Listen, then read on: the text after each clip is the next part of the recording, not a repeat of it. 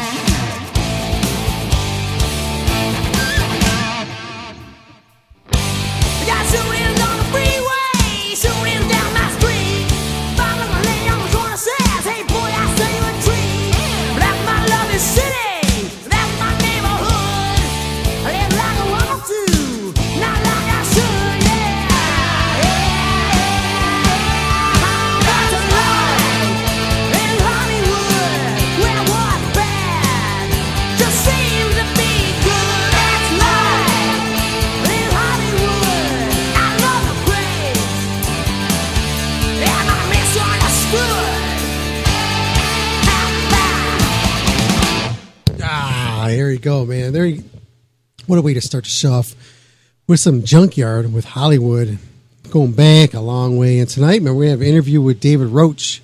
Michael caught up with him last night, and we got an interview here for you. David Roach, of course, the front man for the band Junkyard, and you know, Mike, Michael said this is a pretty long interview, so it's got to be good. You know, hey, obviously they hit some topics that mean something to somebody. so yeah, it's gonna be fun, man. I haven't heard it yet. I just got it just a little while ago. So I'll air this. I'll sit here and listen to it right along with all of y'all. I want to thank everybody for tuning in, especially all of our new listeners as well. Episode 534 of the Maximum Threshold Radio Show, MTRS. I got a lot going on, man. A whole lot. Got some new releases. I got some new music here. Um, I don't know if I'm going to be playing the new stuff because we got all these interviews and it's going to take up a lot of time. But I have the interview I talk, been talking up for like the last week or two, the, conval- the convalescence. Got that lined up. Uh, we have the interview with the band Twisted. Twisted. Uh, George caught up with them over at Warped Tour um, a few weeks ago. And if we have some more more time, I got I have Chelsea Chelsea's Grin lined up too. So I, I don't know if we're gonna get all to all four of them. Probably not. Probably two to three at the most. But I got some stuff I'm going to be playing for you throughout the night. Uh, I got a lot more requests for that pigweed that we played last week. They want to hear it again. So we're probably going to be throwing some more pigweed at you and some more beer wolf. Those two were fucking, they took over last week. I was pretty excited. I like when we get requests. You can request, you can send email the show at mtrshow at gmail.com, you know, whatever you want to hear. And I'll try most definitely 99%, 98% of the time, I'll get it on there for you. If you're not listening, if you're not tuning in, but you just email, uh, it's about 50 50 then. But if you're there, if you're sending me messages throughout the show and tell me you're listening and I can see that you're listening to it, I'll play it. I don't care. I'll bump something. I'll get you on him because you take priority if you're listening to us live because you're taking time out of your life. Thanks, Jeff. He said I sound better. Yeah, I guess that my volumes were up a little too high, and I don't. I don't want to be blowing everybody's ears out and make. We're not going to do that tonight. Oh man, yeah. I want to thank everybody for tuning in. Like I said uh, tonight, interview with David Roach, Junkyard caught last night. Michael is currently at some festival somewhere in BFE in Pennsylvania somewhere. Who the hell knows? Seeing Vixen and Faster Pussycat and some other bands. Him and Shando, they're out there causing havoc. Hopefully, they're getting some free food. Well, I know Michael is. Michael has a way with the bands. He knows the goal. The goal, number one goal, is to get free, get in. Two, if you score food. Three, if you get drinks. He doesn't drink, but if you got Shannon with him, if you can score him a drink, that's a grand slam. Right? That's not a home run or a triple. That's a grand slam. Uh, let's see. So let's let's get into this, man. Um, you know, I want to tell you this, man. I, I, since I've had this new uh, Ghost Prequelle, man, it's really growing on me. And I've listened to it twenty something times. It's got to be more than that. Because when the song's, I could, I could sort of know the words of the song. I even start talking with that fucking accent too,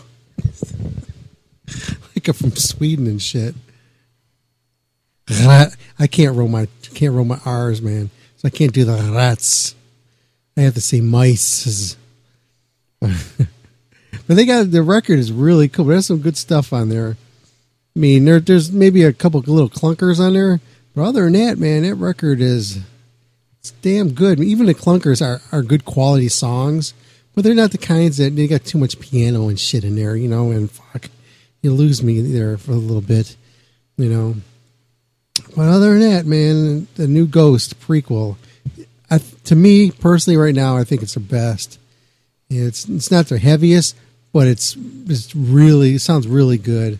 I like a couple of there's some really good riffs in there that they did, and I like the singer, man. The singer is right on it, and it fits in perfect with this mix, and it sounds good, and I like the direction they're going. And I think this band's this record are really gonna they're really gonna blow up. I mean, not saying like last year they they weren't doing good in the year before, but I think this is the catapult year for this band. I'm hearing them on my, our, our local radio stations, which is really cool, and you get really excited when you hear that. Because when you start hearing some of your cool music that you like listening to on mainstream radio, man, it kind of makes you get a little excited because you don't hear that shit. You hear the stupid stuff all the time. But yeah, there you go. So I've been talking for a good seven minutes. I'm about to shut my head up, and we're going to roll into this. I want to say this. Um, two weeks, man. Be watching. I'm going to go check out the Dead Daisies at the Cleveland Agora. Well, unfortunately, we couldn't play that show. I wanted to. I really wanted to. I wanted. To, I wanted to share the stage with my buddies.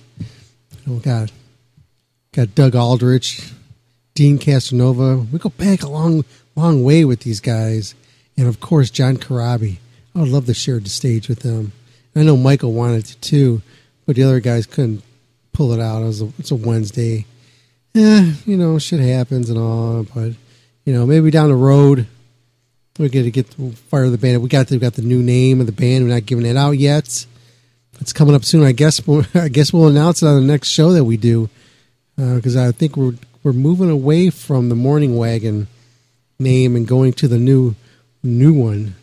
I've been we've been giving hints out and stuff for a while, but we haven't yet to say anything. So, um, yeah.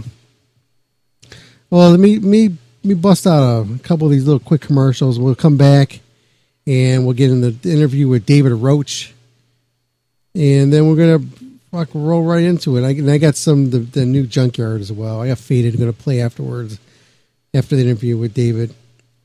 We'll come back, give away some shit. I give away the new Junkyard CD. Uh, give away some other shit I got. A new Judas Priest. If you don't got it, I'll hook you up with it. Let's see. Um, um, I don't know. I got a bunch of stuff. I even, you know what? I'll even make it a package deal in this next contest I do. We'll give you out the digital release of the new Junkyard. I got the new Pigweed and Beer Wolf, and I might even be able to squeeze out the new Orange Goblin. Now that one's really damn good. So, um, whew, okay, I'll be back after this, man. Stay tuned. Thanks again, everybody, for tuning in. And Jeff, you rock, motherfucker. Calling to the show. West Coast callers call 213-973-7237 once again, 213-973-7237. East Coast callers 440-709-4977 once again 440-709-4977. Missed the live show? Go to StitcherRadio.com and search Maximum Threshold and listen in today. That's Maximum Threshold and Stitcher Radio, a match made in heaven.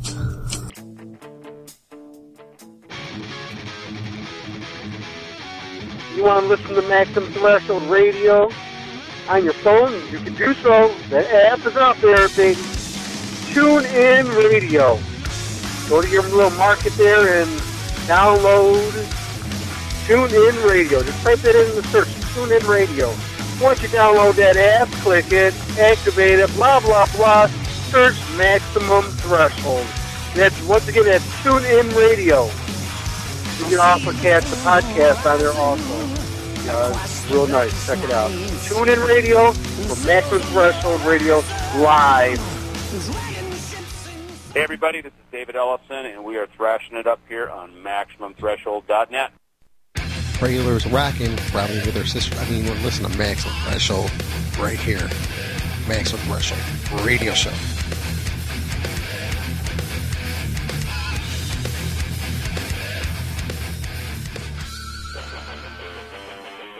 Hey, these guys over here at Maximum Threshold, man, they're so metal.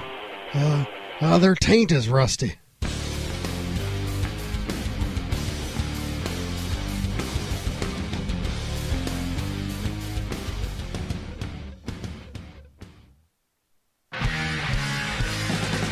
Maximum Threshold is the only place where you can download free midget porn and listen to Slayer at the same time. You can't spell the words complete idiot without the letters D O M. You're listening to Dom. Yeah, like I said, I got this interview here with David Roach of Junkyard right now. Uh, so stick around, man. Listen to it. It's got it's going to be good. I think it's like 19 minutes long. So if you're just sitting there listening on your Mac or something, or wherever you're listening to us on your phone, driving around town, driving through the meatpacking district in New York City, listen to this, man. It's going to be fun. I'm I can guarantee you anything that Michael does, it's it's great. Especially when, I- when I see it's something long like this. It's nice because I know he's covering a lot of shit, and I'm looking forward to it. So here you go, man. This is David Roach the band Junkyard. You heard them. We opened the show with Junkyard, and this is it. David Roach, exclusively on Maximum Threshold Radio. No, no, no. Hey, everybody, I'm here with David Roach. Do you prefer Dave or David, first of all? You gotta call me David. Mom told me. Okay. Not that one. But, Yeah, yeah, my real mother. the real- So, David from Junkyard, once again, old friend of the show, and you, as you guys all know, I'm a big fan of Junkyard. So, what's new and exciting in the life of Junkyard since since we saw you 363 days Almost ago? a year ago today. Um, not as much as I'd hoped. Uh, I thought 2017 would be a lot busier than it has been. It's about to get busy, which I'm grateful for. But um, you know, we had a you know one reason or another, a few things dropped out, and uh, and that's fine. You know, we're ready to you know get going. But you're Uh, still you're still out there. I mean, after all these out years there. of a freaking miracle of uh, hit and miss, like spotty activity. Look at you guys on the road again. Yeah. Much to the delight of. And look at all those myself. kooks over there with junkyard colors. Oh, I know, It's right? beautiful. isn't it? It's great. I mean, look at see, like last year it was pretty packed. This year it's like out the door packed. You know, so It's tell a good sign. You want to. how's everybody been uh, receiving the new music now that it's the high water's what about a year and a half old now? How's everybody uh, reacting to it in the crowds? They like it. You know, it's not like a situation where we're, uh, you know, a band that puts out an album every year or two and, you know, tries to experiment with their concept. You know, we, we're, we're junkyard. We play three chord rock and roll, and that's the way that you know, it always was, and that's the, way it always will be. Yeah, I mean, you guys got the sweet spot where you you you draw the crowds from like the punk rock crowd.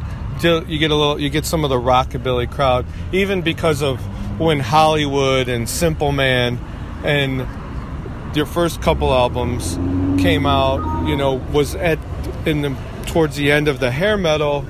So you guys got kind of you got you got crowd from that. You know that that's how I got turned on to you guys originally. My and that is our bass crowd too. Yeah, my girlfriend, her family was rich, and that you remember remember uh, records used, new records used to re- be released on Tuesdays. Yeah, yeah. She would go and buy every new release, and like across the board. Yeah, everything. And if it was no good, she'd throw it away. I was like poor, so I would have to pick one album every like every paycheck that I could get into. So she she's like, check this out. And I was like, oh, I remember like you guys had one song on a sampler. So she turned me on to that and it was like and it was like, you know, we were like into the hair metal, but I also liked like metal metal. And even like you know the Black Crowes uh, like all my friends are like oh that's bullshit country. So you, you like a little bit of everything but you guys have enough diversity you know you said it's just three chord rock. You, you guys got that sweet spot where it's like you know what what are those four states out west that there's like the four corners you can touch all four of them you guys are like right in the middle of four corners right there. Well, I- hope I didn't say the same thing last time you interviewed me, but um, you know, we we our music is a reflection of what we grew up on and what we loved, and and it is all those things. I mean, I listen to Hank Williams with the same love that I listened to, you know, Judas Priest when I was a kid. You know, it's it's it, it is what it is. Music to me, it shouldn't be uh, categorized or anything. I think it's personal, and what you like is what you like. What appeals to you, what is like. I'm I like country. I like punk. I like rock and roll. My band is a rock and roll band, but the stuff that I like seeps into it. You know, and- so and and on that last record, I've seen reviews where they said it was pop country, and it sucked, and then I've had like harder, you know, interviews where they say it's um, punk, it's not rock, and you know, so everybody's got a different opinion and everybody's got a different viewpoint. But you know, to me, it's just rock and roll. It's my Junkyard's version or That- rock and roll. exactly that's and There's that's no reason to complicate it. Yeah, and that's the sweet spot, right in the middle of everything. And, and the other thing is, you know, and I probably said this, like you said, you hope you didn't say this in last interviews. I probably touched on these in different words, but you guys, you definitely, you touch on honesty. You're, you're singing about your life, and you can feel like the ups and downs in your life, and that's you want. That's what you want in music. You want to feel like, yeah, there's like fun, frivolous songs that don't mean much. You hear and you like songs, but like songs that stick with you are like songs that touch you and you feel like when you sang Simple Man, you know, I'm just a simple man. Give me what I, give me what you can and set me free. I might, I might have got the lyrics wrong. I'm, I'm really tired, Close but enough. but you feel that. You feel that. Everybody and like you can feel like in your your music, even like the new album, you can feel spots where you were down and out, and then there's other spots where you're you're you're up, and that's life is a roller coaster. It's not always up. It's not always down, and it's like it's a journey, and you feel it, and it's like, you know, as a musician, you want to touch people, you know, and you it you of course you want people to like your stuff because then you can keep making it and have a living doing this stuff and not have to bust your hump. Because then when when you know when you when the times get lean and you you have to bust your hump you, you're not as you're not exactly as creative.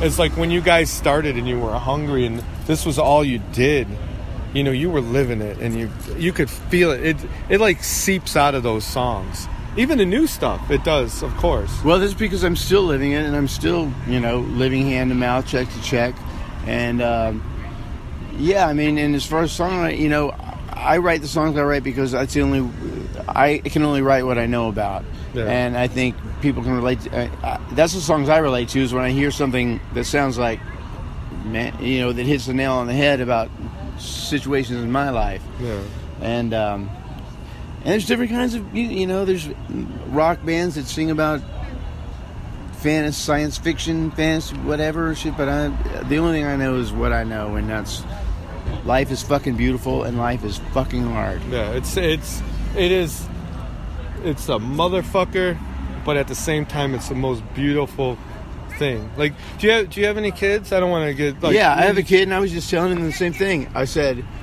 he's like is life always this hard I mean why you know because he's he, he gets suppressed sometimes and I said that well I do too and, and I said but you you have to have you have to go through the hard shit to appreciate the beauty in life you Yeah, know? because a lot of kids these days are handed everything. Yeah, and they, yeah. they they don't understand what it's like to work for anything. Yeah. Does your does your kid uh like does he look and he's like that's my dad that's really cool couldn't give a fuck yeah like it, it, like that like that you guys were on top of the world at one point. You know I mean like I, knew so many people. I I know it didn't translate nowadays I mean but you guys are still out doing it but you guys were like at the top. Like not you guys may not have been selling out arenas but how many bands how many bands couldn't even like make it to open for like- you guys like, I'm incredibly grateful for what we what we've accomplished, but we were never an arena band. The only time I got close to arena was opening for Lynyrd Skynyrd, and it was awesome. But we usually play mid-sized venues. But three, didn't you guys didn't you guys do like the Operation. Rock and Roll tour? Some of those dates. With were, weren't you guys? Didn't you guys do that Judas Priest thing? No. I must have. I must have seen you the same week then, because in my foggy memory, you guys were on that, but you guys must have been here the same week.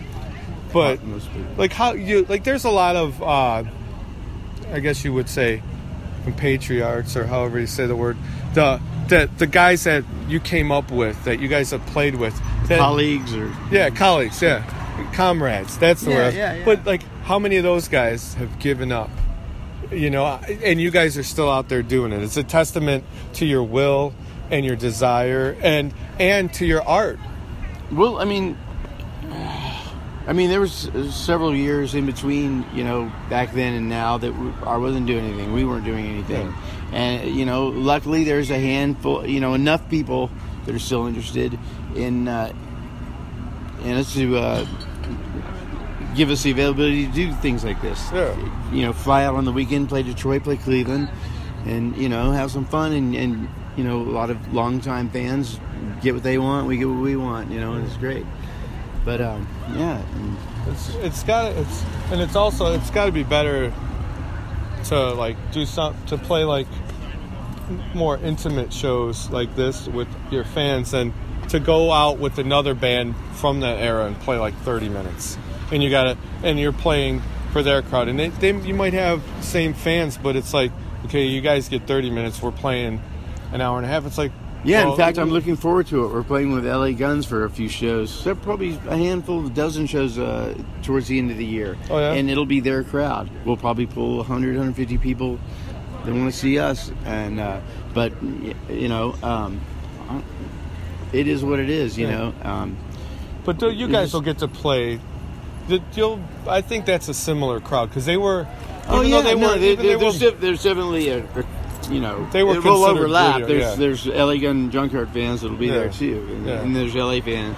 Is that going to be like a full tour or just a? or You said just a couple dates. They wanted us to do a full tour with them, and I wanted to too. But uh, the truth of the matter is, most of our guys have uh, real jobs. Yeah. I've been holding out on getting a real job. I've had one most of my life, and Yeah. I, if I'm going to go out, I'm Go out swinging. Yeah, and uh, and so I just, you know, I'm. I don't care if I'm starving. I, I want to do this uh, and only this while I can still do it. I don't. I don't kid myself. I'm 52, and I like to bring it on stage. I like to Yeah. have a lot of energy. And I want to. I want to fuck shit up on Right. stage. Now, when I, a few more years I slow down and I can't bring it like I want to, then I don't. then, You know, then it's time to. You know. Well, you got and you get, you've kept the same unit. Junkyard is the same guys for the last couple since you since high water. Like Yeah. I mean, this will be Well, we've had it. Yeah. this will be my third or fourth time getting to see you guys since since the album, and it's all the same guys in the band. A lot of bands like it, that are doing what you guys are doing, where you're just doing weekend shows. Like it'll be like maybe the singer, maybe the guitar player, and they'll get it. They'll always change the other members. Well, I don't ever want to be David Roach's junkyard. Yeah. You know, I'm I'm I need those guys. I want those guys, and if I can't have them, I don't want Yeah. to do it. I'm not going to get a bunch of hired guns to play in a junkyard cover band. And me being the, the front guy. Uh, Jimmy's been with us two years now. He's in the band. Everybody else, you know, they say a bunch of new players, but really, you know, it's been me and Pat since the beginning. Todd's been with us since 91. Tim has been riding with us and hanging with us since 90, 90 or 91. I mean, we've known him since 86. Yeah. He's always been a part of the band in my mind. Well, towards the end, especially, he was contributing to songwriting Yeah. even before he was playing guitar for us. Yeah. So it's family. We Yeah. don't audition people. Yeah. And if I can't, if if I can't tour because Todd's got to work or Pat's got to work or something, then we're not touring. Yeah. I'm not going to go out with some hired guns and try to, you know, and just, you know, I it, it, there has to be some integrity. Yeah, I mean, it's it's one thing if there's like some amazing opportunity and one guy can't do it, and, and he's like, hey, and get- that's get- happened too. Get it, get a guy for that show. No, and that's happened too, and we do. We have a we have a replacement for Todd, a guy named Gaz. He plays for um, um, sorry, Gaz, uh, uh, London Quireboys and some of the bands. And but we've known him for years. He played in Tim and Pat's old band Sucker Punch, so he's family again. You know, we're we know each other. Yeah. We're not auditioning strangers. We're we need somebody. We go to the family. We go to our little circle and Yeah. find somebody that we know, and we know there's. We get on the road, and he's not going to be some Dickhead. trying to burn sage or Yeah. in the van. Yeah, Some sacrificing chickens before the show. Well, that's But- not a bad idea, but yeah, you, But you get me. and, and you guys are a really tight unit, and like you said, you're like family, and so you you can't just replace these guys. I mean, these, like we Yeah. were talking about the feeling Yeah. uh, and the emotion in these songs. You need someone that feels them too, not just someone who's looking for a quick paycheck. Yeah, yeah. And, or no, you can't work that way. For for me, I mean, for uh, I mean, I mean, you you know, it haven't. I mean, everybody's got their lead singers. Yeah, fill in the name of whatever Yeah. band that he can't get the whole yeah. members of. You know, whatever. Yeah, like I mean, I have some friends in some bands that tour, and like some of them they have one original member. I mean, like my one friend's in the band. The singer's the only original guy, and the rest of the guys have been in the band longer than the originals. You know, Yeah, they've been well, that's- talking that- like and 17, 18 years. Well, that's our case too. Yeah, I mean, and, and it's like some people complain about, and then some promoters try to be shady and they put up an old picture. And it's like, just be honest. The fans know. Well, that's part of the reason we got Jimmy is because you know Baker just quit. You know, uh, uh, shortly before the album was released, and it was because he knew he was too busy with Bad Religion, Yeah. and uh, and he he wanted what we wanted. I want somebody who's there. And I don't want to them to think, oh, was Brian? Why didn't Brian Baker play it? I thought he was in the band. You know, he, he just didn't have time. He knew it. We knew it. So we want somebody. So there's no, you know, we're not trying to pull the Yeah. wool over anybody's eyes. You don't want to. It's one thing to schedule your tours around everybody's life and job. It's another thing when it's because they're doing another another band, which is fine to have other creative outlets. But like you said, you're living it, breathing it. This has got to be your number one creative thing. Yeah, I, you know, I don't, I don't have, you know, I mean, being realistic, I don't have that many years left doing this. You know, in this this nostalgic '80s come, you know, thing. It won't last forever, and you know, and Bad Religion's Brian Baker's money, you know, it's his bread and butter, and, you Yeah. know. It's, um, so we do what we do, and um, we try to keep the integrity of the band as as, as, as close as possible. Yeah, I mean, you guys I mean, if find me any band, Stones or anybody who's had the same lineup for for thirty Yeah, years, right. forty years, fifty years. Exactly. I mean, You know, when people, people die, complain- people move on, people, you know, Yeah, people complain, interest. oh, original members. It, sometimes the original members had to be replaced. Yeah. And like, I mean, and you guys just you guys tear the stage up. I mean, you guys, like I said, you guys are a tight unit. You could tell you enjoy playing together. The passion for the music, and that and that's more important than having some guy like in the band that's just like, you know, not into it. you know? Well, that's why Chris isn't in the band anymore. I mean, me and Chris started the band. It- It was Chris's concept, the whole fucking spade thing. It was his idea, and I give him full credit for it. But I couldn't have done it without him. He couldn't have done it without me. And this is where we are now. And uh, but you know, the last few times we went on uh, tour with Chris, he didn't enjoy it anymore, and and his not enjoying it brought everybody else down. Yeah. So he left, and you know we we carry on. But you know, I like to think we're doing it for the right reasons. You Yeah. know, I'm not making a mint, man. Believe me. Yeah. And going back to the spade, the idea for the spade, that's like, the, Oh, like Black Label Society. They kind of, I don't want to say they stole that idea, but they kind of co-opted the idea of a brand and a Like, lifestyle. oh, the Jack Daniels logo, or like what? no, like this, they took the spade, but they made their own BLS Oh. logo, and it's like, it's like almost like a whole bike gang and a lifestyle thing. Yeah, well, that was that's what that's what Chris's concept was. I I want something because we were- you know it was 1986, 87 L.A.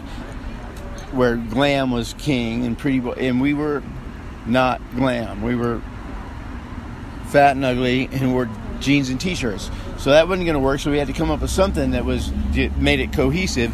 And his idea was uh, let's make it like a you know, a, a, like a gang kind of thing, and we have gang colors and shit. And we were like, eh, cool, you know.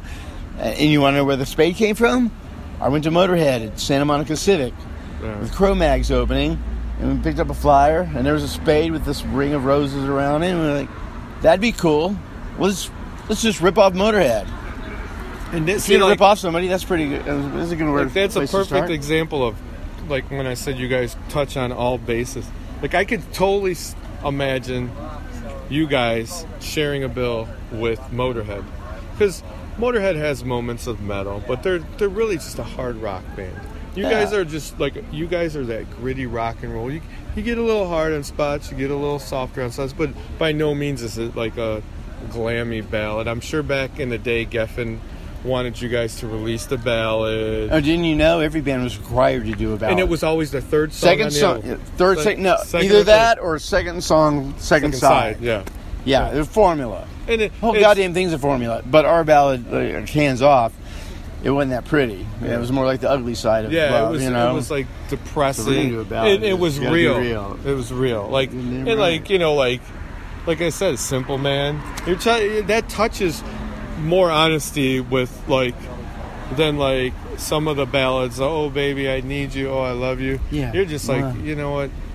and that's it. what that's what Britney Spears says too, and Taylor Swift and shit. So uh, you know, whatever. How, Um, how old's your kid? Fifteen. Fifteen. So what's he into? Like video games? I no no. I I got him into what he.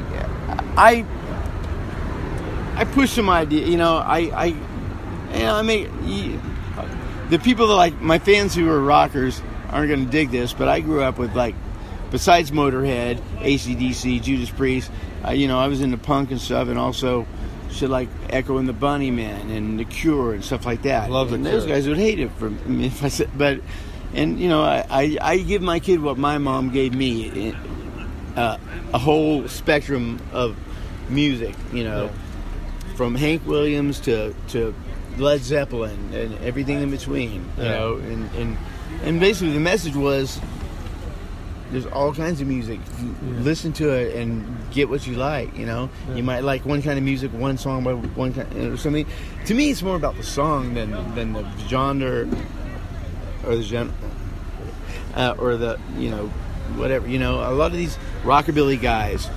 Hair metal guys, so that's their world. That's all they'll listen to. But uh, you're cutting yourself short if you only listen to one kind of music. I mean, Yeah, there's you- too much good shit out there. And then, and then also there's like, I don't understand these kind of people that just listen to whatever's on the radio. They don't change the station.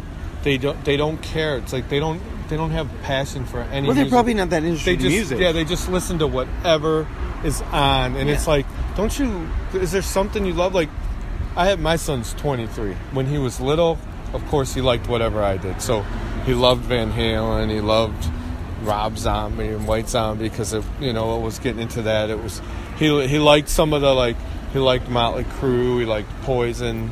Um, he would have probably back then he would have loved you guys if you were still touring. I mean, I took him to see Poison and Motley Crue. I seen him to took him to see David Lee Roth stuff, and he loved it. Now he listens to this fucking rap music. Uh. and now I will say this: I liked back then, like when you guys were at your height of popularity. I liked that, like the old school rap, like Run DMC, Public Enemy, like uh, KRS One, and Yeah, no, yeah, yeah, yeah. I mean, and not this. It's like everything else. I mean, those guys.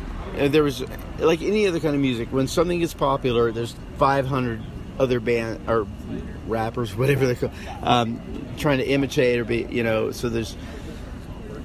And it happened with Guns N' Roses. You know, all of a sudden there's 200 bands trying to be Guns N' Roses. That's how we got signed. Yeah. And Pearl Jam, uh, and I know it. Uh, Nirvana happens, Mhm. and there's a 200 bands that sound trying Yeah. to sound like Nirvana. Yeah. Out of all those bands, maybe five or six of them are, are worth Yeah. the shit. And like, it's- like it's when Guns N' Roses got signed, maybe five or six bands that, that got signed afterwards were worth the shit.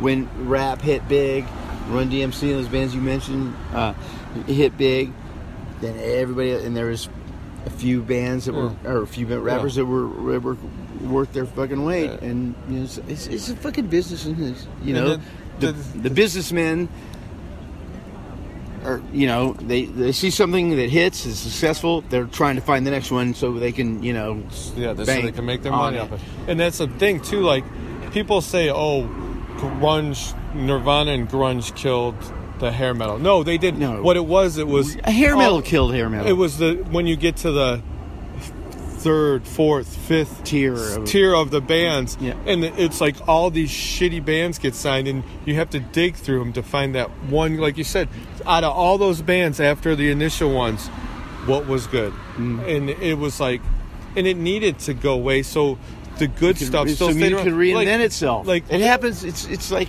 life man something grows it gets old and dies and something new comes along like and I don't want to be disrespectful when I say this, but fuck you man but imagine you think a rapper that was at your level of success wasn't super like arena, but wasn't like nobody. You think a rap a rapper or a pop musician in in the same level of success as you guys. Right. They're not around today. They're not torn because they didn't have good music. They didn't have good the the hard work ethic cuz it's not just writing good songs. It's hard work and dedication. And it's like those none of people don't that stuff was throwaway. You guys are at least like like there's nobody like looking for like whoever whatever rap band in 91 had one song in the top 20 you know but you guys had you guys had good songs and our great live and the the people still come from all those years ago because it was quality it wasn't just put out bullshit from the record company. The record company may have pushed you guys to to put the ballads there, put them out, but at least they were honest. They were they were ballads junkyard style. They weren't, hey, this you like cheap trick. Hey, you guys are gonna write. You guys are gonna play this song, "The Flame," which turned out to be one of their biggest hits that they didn't write. They didn't even want to do. But you guys, you guys like, not to say cheap. They didn't. Not to say that's not a good song, but you guys never did it. You guys were always your ballad was junkyard. It wasn't. Well, I think even more than that, it's just um, we didn't. I feel like in a lot of um, I'm not. I don't want to say great bands because I don't. You know, we are where we are. Uh, the bands that can survive all those years are bands didn't pigeonhole themselves too much by. I mean, we the songs we write are not timeless. Like, oh my god, it's, it's so timeless.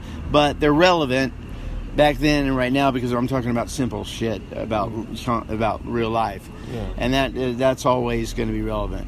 Yeah, and you you're- know, and it's not about you know hot pussy and hot cars and, and all that shit, and and you know, you know, I can wear the same clothes I did when I was 21 because all I ever wore was t-shirt and jeans. Yeah. So I'm not, you know, I didn't, you know, I'm not, I wasn't wearing hair and makeup and all that stuff back then. So now that I'm older and I'm receding and all the shit that happens when you get older, I don't have to look or be like I, you know, that shit you like was 30 years ago. Did you ever miss the long bleach blonde hair? No. The, uh, but also not just you know the, you say you're singing about simple stuff, but you there's you know your your real stuff. Your real people yeah. can identify with. And- That's what makes the difference between it's and it's because honest. it's and it's also universal. The feelings that I try to, or what I write about, are shit that happens to everybody in And their lives, whether it was two thousand years ago or t- five years ago or Yeah. five years from now. Yeah, and- Fucked up relationships, dysfunction in your love life, in your work life, and everything. and the and the music also, like you said about being pigeonholed. The music you guys didn't cater to the time. You just did your own. Like I said, you may have the record company may have pushed you to release like the sing the singles as the as the ballads and stuff. But most people remember Junkyard as Hollywood and and blues. You know, they remember the rockers. And but your music is just rock and roll. It's not pigeonholed, like you said, into any specific style. And I think that lends to the fact that you guys can still go out and, like you said, just like all those years ago, you wear the same thing. You don't change. You don't have Why, to change. you know, why can Aretha Franklin still sing respect? And people go, yeah, I want respect. Why can, you know, I mean, I can give you a million examples of people writing from the heart, their shit will will stand the test of time because you're talking about human issues, not, Yeah, you know, what was happening in 1987 or Yeah. 86 Yeah, down on the strip. even though talking and- about life. and some of that some stuff comes back like you know the political bullshit from back then now we're in a different sort of political strife and division of the country and stuff but like you said not the strip and like that party lifestyle that was fun i mean Damn right it was. It was- but I you mean, know, if you I didn't, go- I didn't write about it. I was having fun doing it. yeah You don't write happy songs when you're having fun. I write. I, I shouldn't say you. I mean people. Um, personally, royal personally, I write fucked up songs about fucked up shit because I'm in a fucked up mood. If I'm, I I don't write a lot of positive stuff because I'm too busy having fun and enjoying life. But you know what? That that's another beauty of of your songs. You said it's just it's honest, but it's also even like your slow songs. And they sound like sappy, but it's really like gritty. And you know, it's not like oh baby come back. It's more like oh fuck you. And even the upbeat songs aren't about like yeah party party. It's like some of it's about the grittier Enjoy the party and It's hang like- on for the aftermath because it's coming. Believe yeah. me. It might not be about the party. It's more about the hangover the next day. You know what I mean?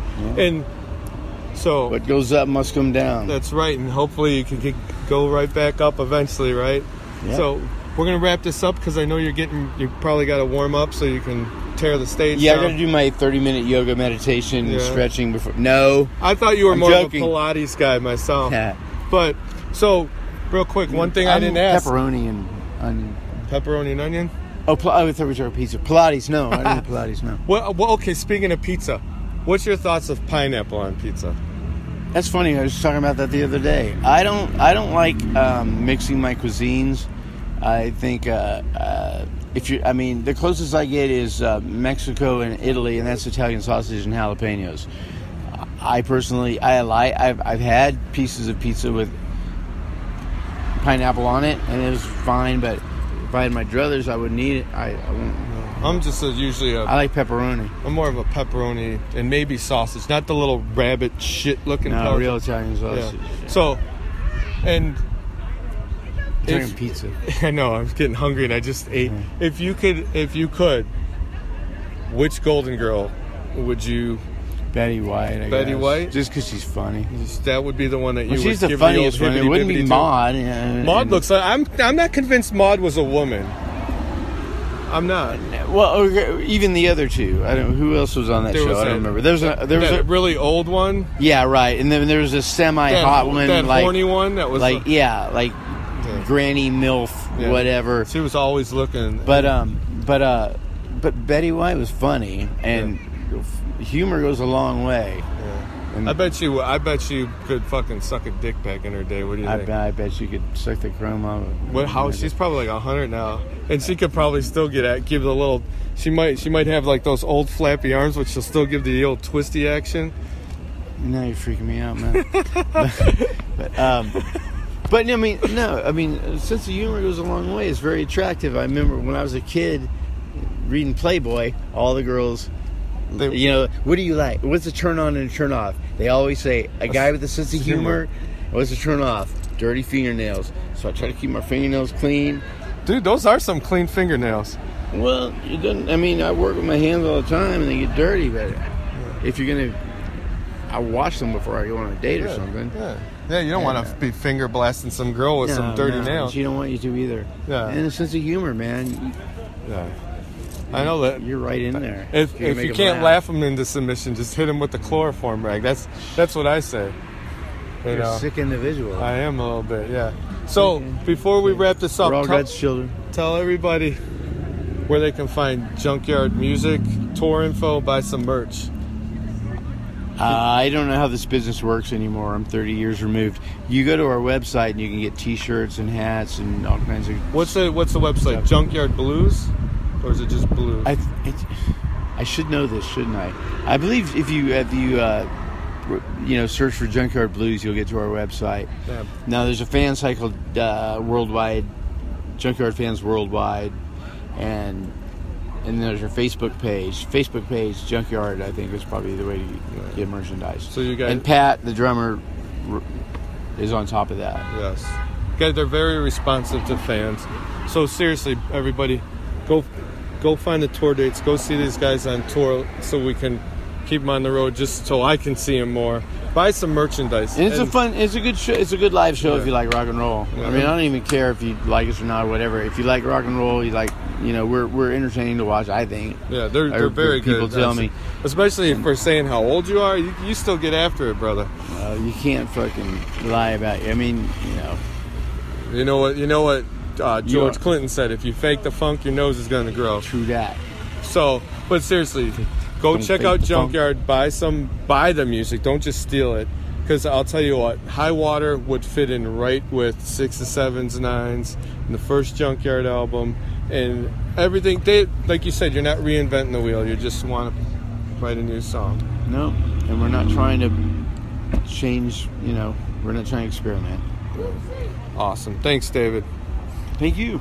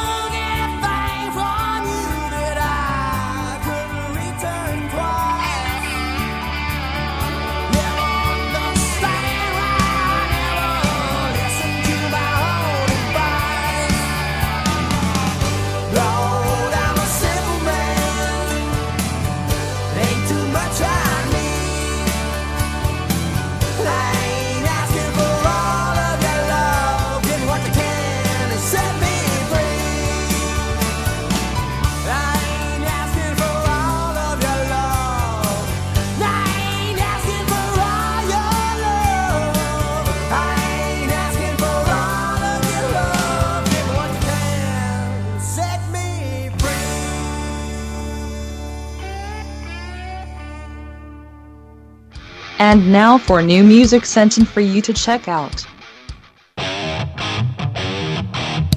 Here's that new Junkyard with Faded.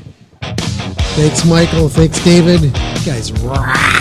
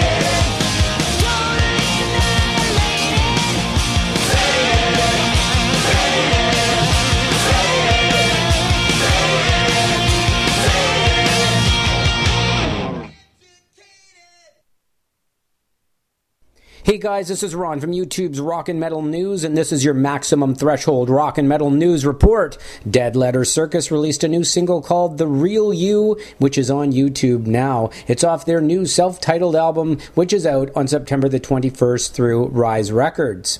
And Whitesnake are set to release Unzipped 5 CD DVD set in October. Highlights are rare and unreleased acoustic performances recorded over the past 20 years and includes North American debut of concert video Starkers in Tokyo. Pre-orders are up so you can check that out. And Rush frontman Geddy Lee will release his new book, Geddy Lee's Big Beautiful Book of Bass, on December the 4th through Harper Design. You can pre order now, and uh, this is written in Geddy's singular voice. This book reveals the stories, songs, and history behind the instruments of his collection, complete with an index and graphically designed timeline of the history of the bass, as well as an up close look at Geddy's basses on Rush's final R40 tour and much more. Continuing with your MaximumThreshold.net rock and metal news, Primal Fear are set to release their new album Apocalypse on August the 10th. A video for the track Ritual is now on YouTube. And uh, pre orders are up now as well. And Lynyrd Skynyrd, they've announced a new release titled Live in Atlantic City. Live in Atlantic City will be released as CD, Blu ray, Digipack, and 2LP gatefold and a download as well. It's going to be out on September 21st through Ear Music. Some of the songs are working for MCA, Gimme Three Steps, Down South, Jukin'. Kryptonite, Call Me the Breeze, Sweet Home Alabama, and Freebird, among many others. And finally, The White Swan, featuring Kittie drummer Mercedes Lander, have released the title track off their new EP. It's called Touch, Taste, Destroy. It's on YouTube now, and it's going to be out on September the 7th. This is Ron from YouTube's Rock and Metal News with a Z, and this has been your Maximum Threshold Rock and Metal News Report. Thanks for tuning in. Thanks, Ron. Thanks for the rock and metal news. We won't have one next week.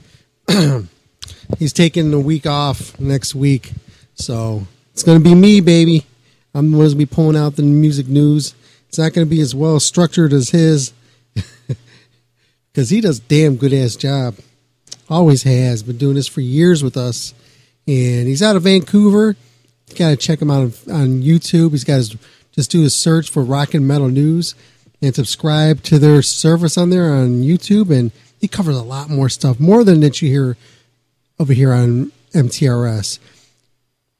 Well, I want to thank right now. I want to thank Michael for that great interview that he did with David Roach of Junkyard. And in a second here, I'm going to be giving Rory Kelly a call.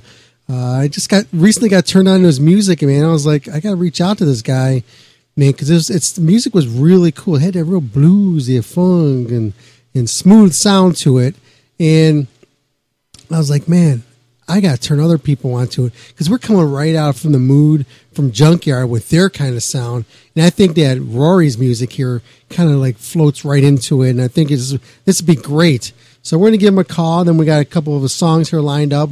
We'll probably knock one of them out afterwards, and yeah, we're gonna roll right in there. This this just popped in, so if you noticed earlier in the show when I said what interviews I had lined up, this one wasn't part of it, but we're gonna do it anyways. Uh, so hold on a second. Okay, so let's work on this. We're going to give Rory a call here right now. We'll get him on the show. And me pull his number up. Okay, and Mary's still here, she says. Blah, blah, blah, blah, blah, blah, blah. I don't want you people to be calling this guy. Blah, blah. That's why I did that.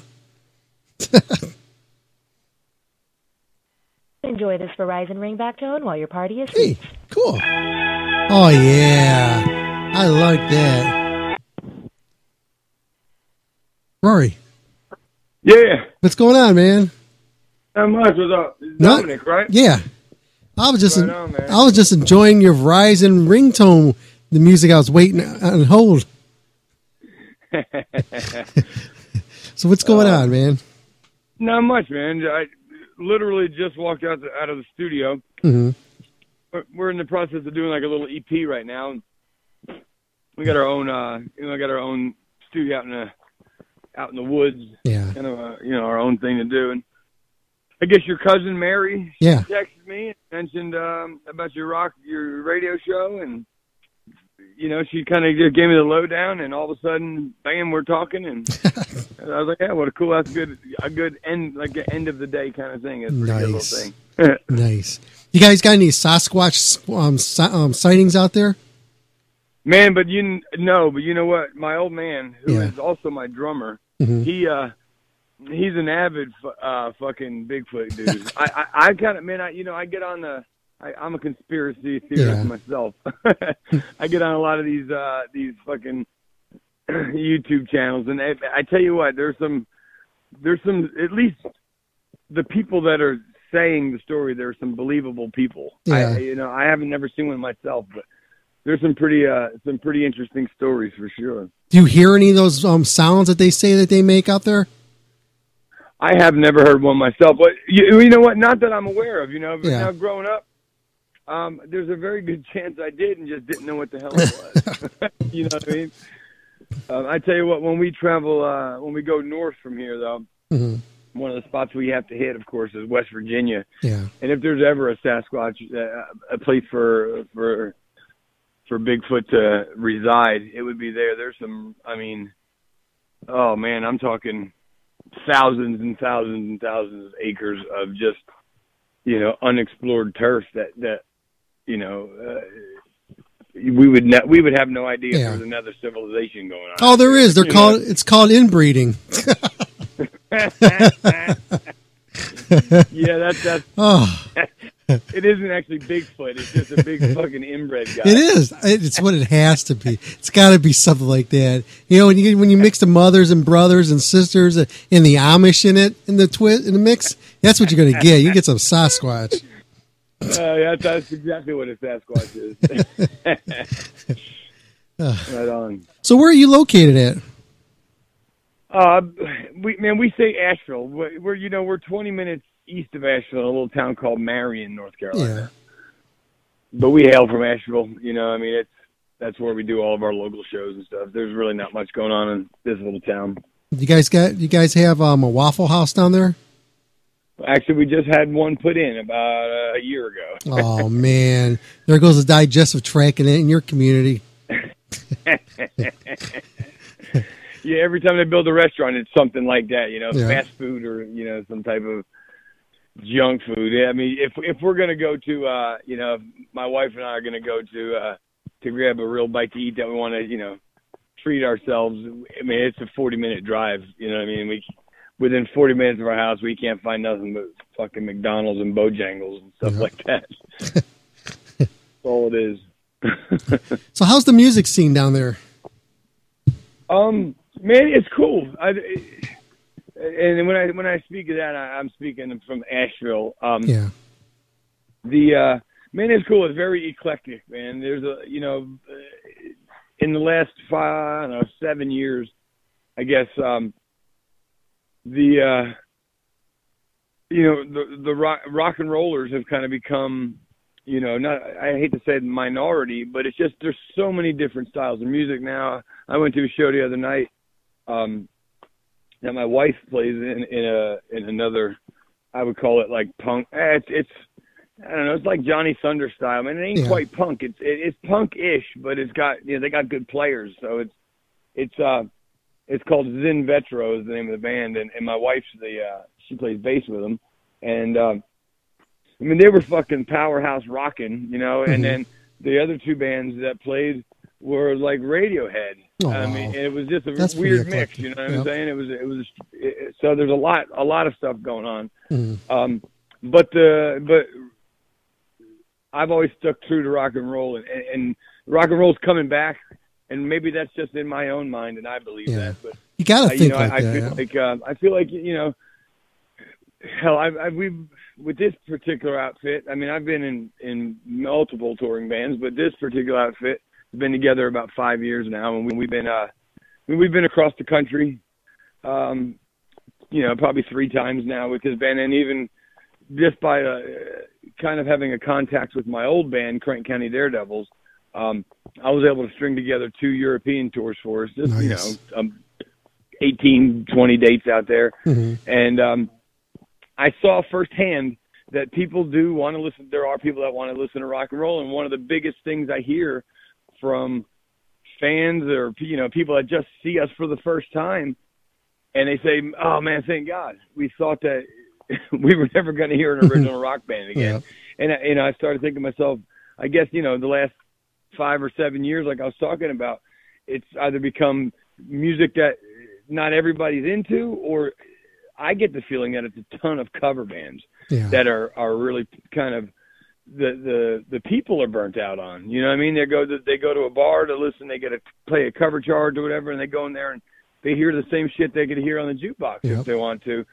So you know, we go to these joints and we go in there and and uh, you know we have three albums worth of original tunes that we play, and uh, it just seems like people are getting hungry for that again. I don't know, you know, because there was a period in there where it just seemed like everybody was doing cover gigs. Yep. And uh, It's like that up here too. Yeah.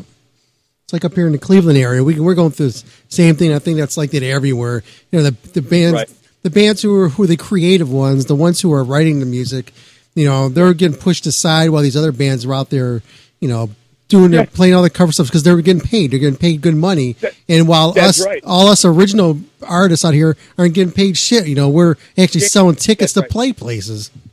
I know, yeah. You got to sell an X amount of Yeah. tickets, or you know, blah blah blah. You don't get into the club, or, or you know, if you don't, then you got to. I mean, fucking buy your own tickets. It's like, man, or, or we don't play the show. I've I've I've seen it a million times, and it does suck, man. And you know, I have a few friends that do play in some cover bands, and and you know, I don't rag on them or Yeah. nothing, but I I I don't. I try not to get into the conversation with them because. Um, I don't want to hear that they got paid twenty five hundred Oh, bucks to fucking play Poison Yeah. songs, man. I Yeah. just don't want to hear about it. You know what I mean? I'm like, fuck you, dude. Um, you know, it, it's it's weird. You know how I, I'm not sure. I mean, I, I guess I see it from the club owner's perspective. Is that you know they they want bigger crowds and Yeah. and but they're not catering to uh you know they're catering to for lack of better terms you know the the yuppie type crowd Oh, yeah. that they don't really like rock and roll but they do one you know they do for a saturday night when it's the cool thing to do Yeah. so they're going to hire a fucking cover band to to to deal with that Mhm. um you know what i'm saying but Oh, yeah. there are plenty of people out there like you and me and and and the scene the guys that are in in probably both of our scenes that do create and write music and we say man there i look around and there is plenty of people that will come to these shows i mean they will and and i think if some of these um bar owners and club owners will actually believe in that Mhm. you know and push it um I mean, there's there's no reason why uh there shouldn't be some you know new bands emerging Oh yeah. uh, because I mean, it's, I mean, when's the last time that you heard, like, you, when's the, when's the last time you heard of like, uh, uh, you know, a band that everybody was excited about hearing coming out? You know, what I mean, it, it, it seems like we have to research to find good Oh, bands Yeah, because nobody's putting anything behind it. You know what I mean? And it's- Like, it's- you find a new band that's like, oh, these guys kick ass. And, you look at their numbers and nobody's even you know nobody's watching them nobody's Yeah. paying attention to them and you say why why is nobody listening to these guys Mhm. um you know and, and it's not the fault of the band. The music sounds great. You know the production value of everybody's shit's good now. I mean everybody's got the pro tools rig they use and, Yeah. and you know so there's quality music coming out with with and we have to go uh to the depths of the internet to find it. Yeah. and it's uh man it's it's it sucks in a lot of ways. Um but then again the internet it has made it possible for you and me and all of our buddies to release music, whether we got a label or not. That's right. Now, I, the only other thing we can do is run, you know, do the legwork now and try to show up in every Cleveland and Nashville and Austin, Texas, or wherever, and, and try to hit those spots as many times as you can without going too broke. And uh, hopefully, by the, you know, the dozen time you've been around, you're starting to bring three or four hundred people into a club. Yeah. And, and I think that's where a lot of bands probably, uh, you know, split up or break up because, I mean, you you want to believe in what you're doing, you love what you're doing, you're writing it, and it's your project, and it gets discouraging the eighth time you've been to a place and you know that you guys just had a slamming set and you guys kicked ass and fucking nine people were there. You know what I mean? know. Um, and it, it it's you can either stay the course and do it and, and just try to come back a tenth time if you can, you know what I mean, or or or give it up, you know what I'm saying? And that's uh that sucks, you know, because because uh, what we do is it's it's art, but it's also a lot of hard work, man. I mean, just because we're not swinging a hammer doesn't mean we ain't busting our ass. Oh, I know that. What are some of the What are some of the bands that that you know that have recently come out that you want other people to check out? Um, far as I tell you what, I I it, they're not. I don't even know how recent they are. I know they came in a couple years ago, but uh, I got into a band called Rival Sons. Have you heard of them? Oh yeah, Yeah, them guys kick ass. I really dig that. They kind of had that throwback. Um, they toured with Sabbath Uh, not too long ago, didn't they? Yeah, yeah, yeah. That was right. Yep. Um, yeah, I mean they got that vintage kind of sound, you know. Yeah. Um, let's see. Um, we actually wound up uh, having some some kind of uh, I don't know semi connection with uh, um, uh, Blackberry Smoke. Just some mutual friends. We had the same touring agency over in uh, in uh, Europe with them, so it was uh, they they were cool. You know, it, it's not a hundred percent my cup of tea. You Yeah. know, I li- I like a little bit more push.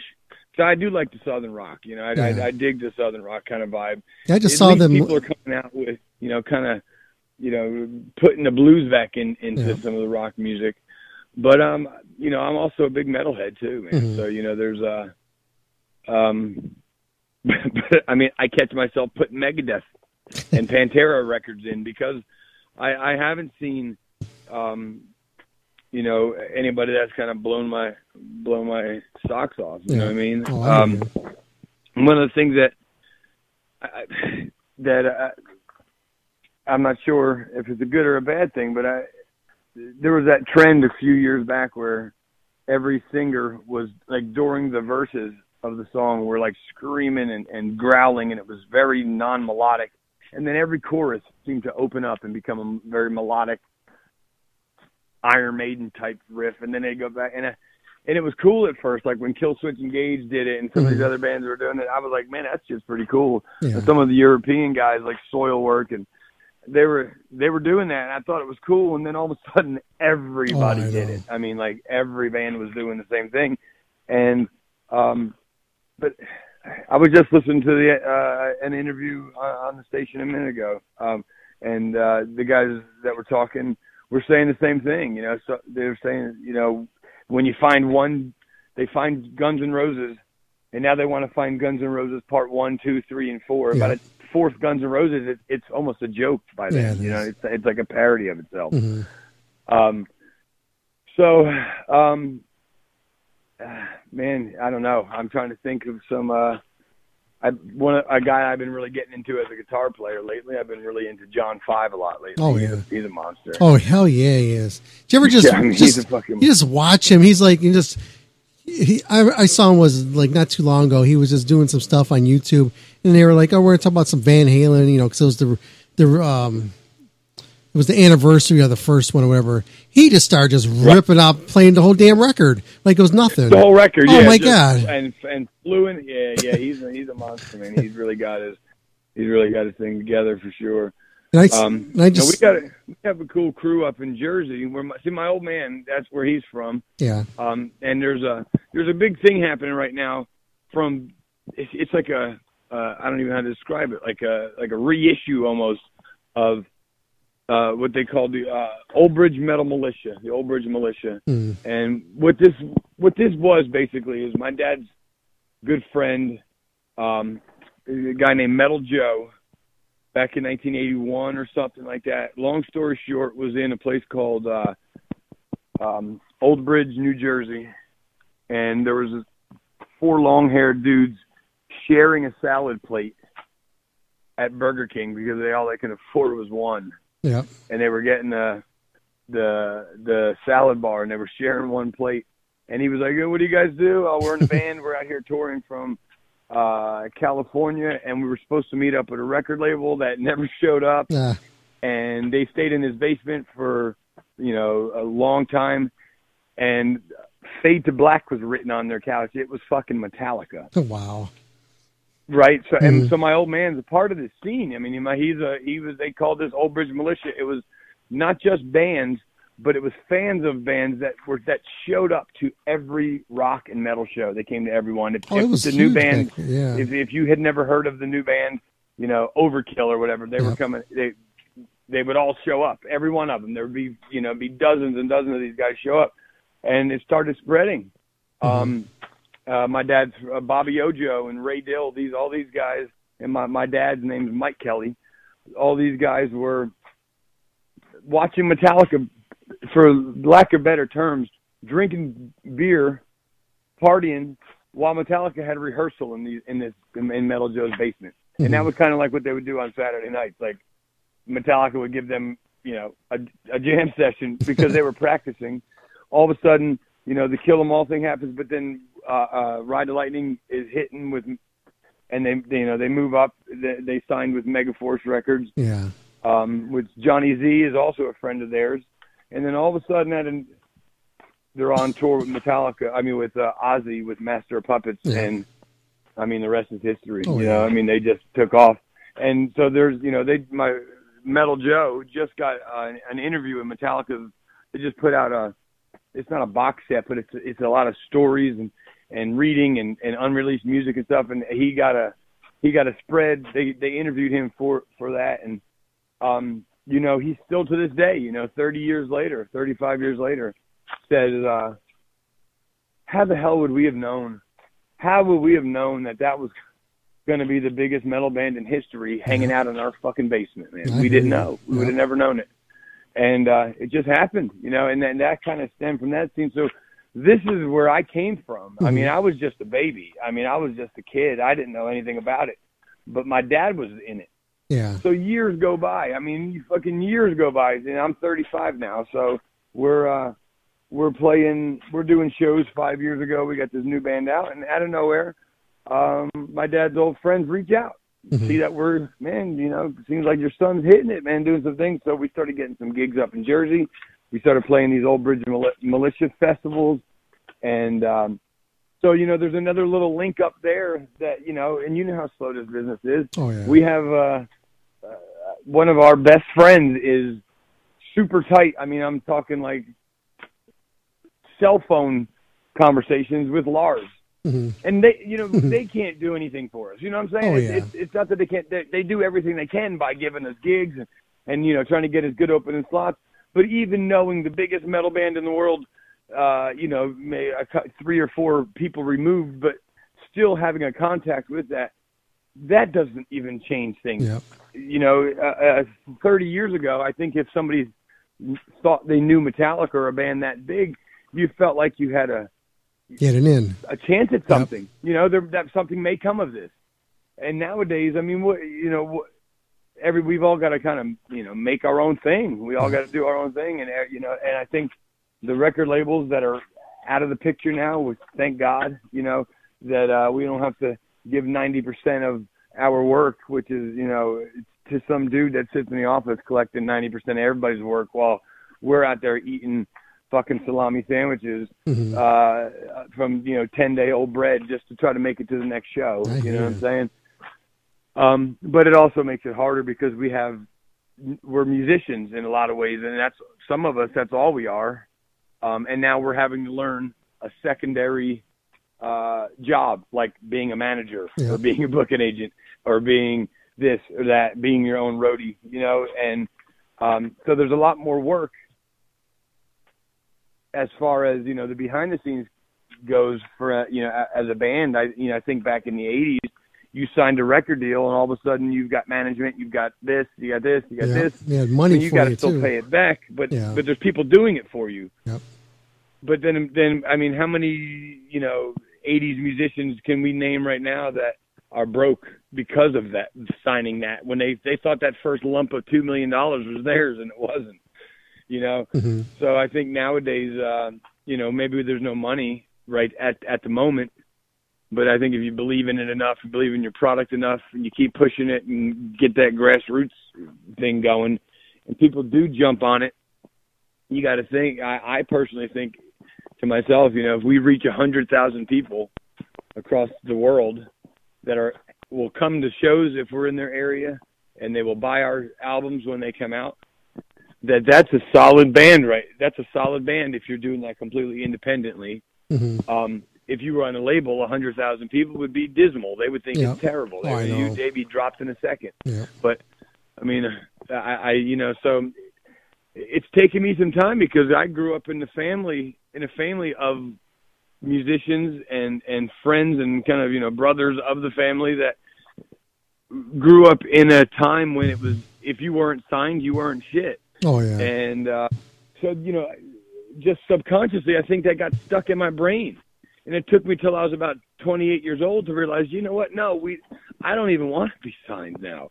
I mean, all the horror stories I hear from, and it's like, man, I don't even want to be, be signed. I, I would rather be, uh, I would rather find my own way. Cause, Yeah. and I don't think anybody knows the correct formula right now. I mean, I've asked 10 different bands that have 10 different levels of success and not one of them said the same. So, uh, I know that's kind of a long answer, but that's, uh, I mean, that's just kind of what I see like the music business is right now. And, and so I just try to keep my head down and, and do, uh, do what I do, you know what I mean? Oh, and, yeah. and, and play, play music and write music. And, and if that means I got to load my own gear and book my own shows for, for the meantime, then I, but then I will, but we're going to still keep doing it regardless. You know what I mean? I, I understand don't think that, I'm going to look for that big old contract to sign. You know what I mean? Yep. That the, those those uh, those those days don't even exist anymore. You know Yeah. what I mean? I understand. I got a couple questions here that was just sent over to us. Are you ready to Yeah, field, yeah. ready to field some of these? Okay, here we go. Yeah, of course. The first question was ask how he gets his Waffle House hash browns. I got my Waffle House hash browns with chili and cheese. Okay. Ask if he ever visited the train from the movie The Fugitive in Cullowhee, North Carolina. They filmed the scene where Harrison Ford escaped there. you ain't gonna believe this, but my wife and she graduated from, and I went to Western Carolina. I lived in Cullowhee for two years, and the answer is absolutely yes. Let's see. And I said, a salad bar and Burger King. I declare shenanigans. yeah, the, the, uh, yeah, I'm not a, that that part of the uh, of the story. I'm not exactly sure where that is, but it's something like that. Uh, here we go. Ask if he likes COC being there from North Carolina. Man, Pepper Keenan, I've met him a couple times. He's one of the nicest guys. But I got uh my dad again, who's my drummer. He turned me on to COC uh, back before, um, right when Headbangers Ball was ending, Mhm. like the very the very last of the original Headbangers Ball. Um, he turned me on to uh, Albatross. Yeah. That, that video came on, and and there used to be Columbia House tapes. You remember that? You remember that where you could buy like twenty tapes Oh, for yeah. a penny or Yep. something? You tape Uh, it on. and uh, that was for my like twelfth birthday. I got Deliverance uh, from my dad for my twelfth birthday. So absolutely, yeah, I love COC. Uh, let's see. He also asked, he goes, Did you know that Paul Stanley likes COC? K?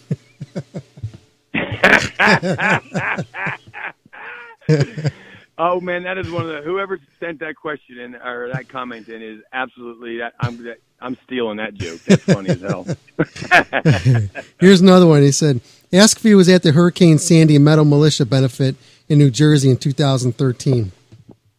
in 2013 no we didn't make it we didn't make it that one the following year we came up and um no we did do uh donations from our merchandise sales that we Mhm. made um, during.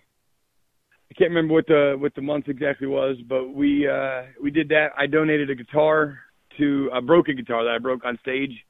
it was actually broke on it, broke on stage during a show up in Jersey. Mhm. We gave it to Metal Joe, and I don't know if if if he he's I think he's got a part of his merch thing, but I said you know do something with this if you can fix it and maybe maybe give it to a kid to do some some lessons on whatever. Um, and, but the following year is when we played uh, the first Bulldozer Bash.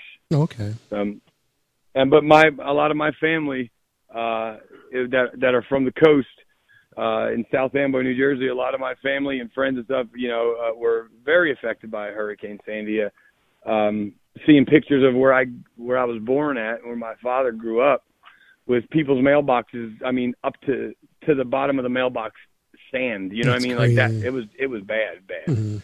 So yeah, that was uh that was that hit pretty close to home for sure for us. Uh, for people who aren't familiar with your music, want to give them a little brief and tell them a little bit about yourself and the history of yourself? Yeah, man. Um, it's uh, without no many too many frills. It's rock and roll. Mhm. It's got a little bit of southern blues twist to it. Um, my old man likes to describe it as uh, if if you could uh, imagine a, a nice solid mix of Motorhead and Skynyrd, because we like to keep it up tempo, man. You know, we. I, I really write from a drum standpoint, which is uh, learning it from my dad. So you know, we I, I, like tempos changes and, and I like the songs to, to push a little bit, you know. Um, sometimes I catch myself if I'm writing from a guitar standpoint, my strum stays the same. So if you start thinking about it from the drum, so we, we really plan our music that way. Um, it's, it, but it's rock, man. You know, it's, it's, it's rock and roll. If, if you dig rock, you'll, you should dig this, man. You know, it, it's, uh, it's Marshall half stacks, SVT bass rigs, and uh 26 inch double bass, big Nice. John Bonham double kick. Uh, Oh, but that'll do it. you know, two kick drums. So we, you know, it's it's there's no uh there's no hidden agenda. we come out, we play rock. You know what I mean? What kind of guitars you you slinging? Um, always played Les Pauls, hmm and then about uh six months ago, a friend of mine let me mess around on his very uh very hot wired Telecaster, and I immediately went and bought it. I, Wow. So I've been playing. Uh, it's probably like sacrilegious for some guys, but for our, our drop D tuning stuff, any kind of alternate tuning, I use uh, the uh, Telecaster. Mhm. And for anything that we do standard, uh, you know, regular tuning, I use Les Paul, and I use slide on. If I'm playing slide, I use a Les Paul. But that's it, just those two. I, I I've tried a million other things, and and I, I play guitar like a like I play guitar hard. You know what I mean? Oh yeah.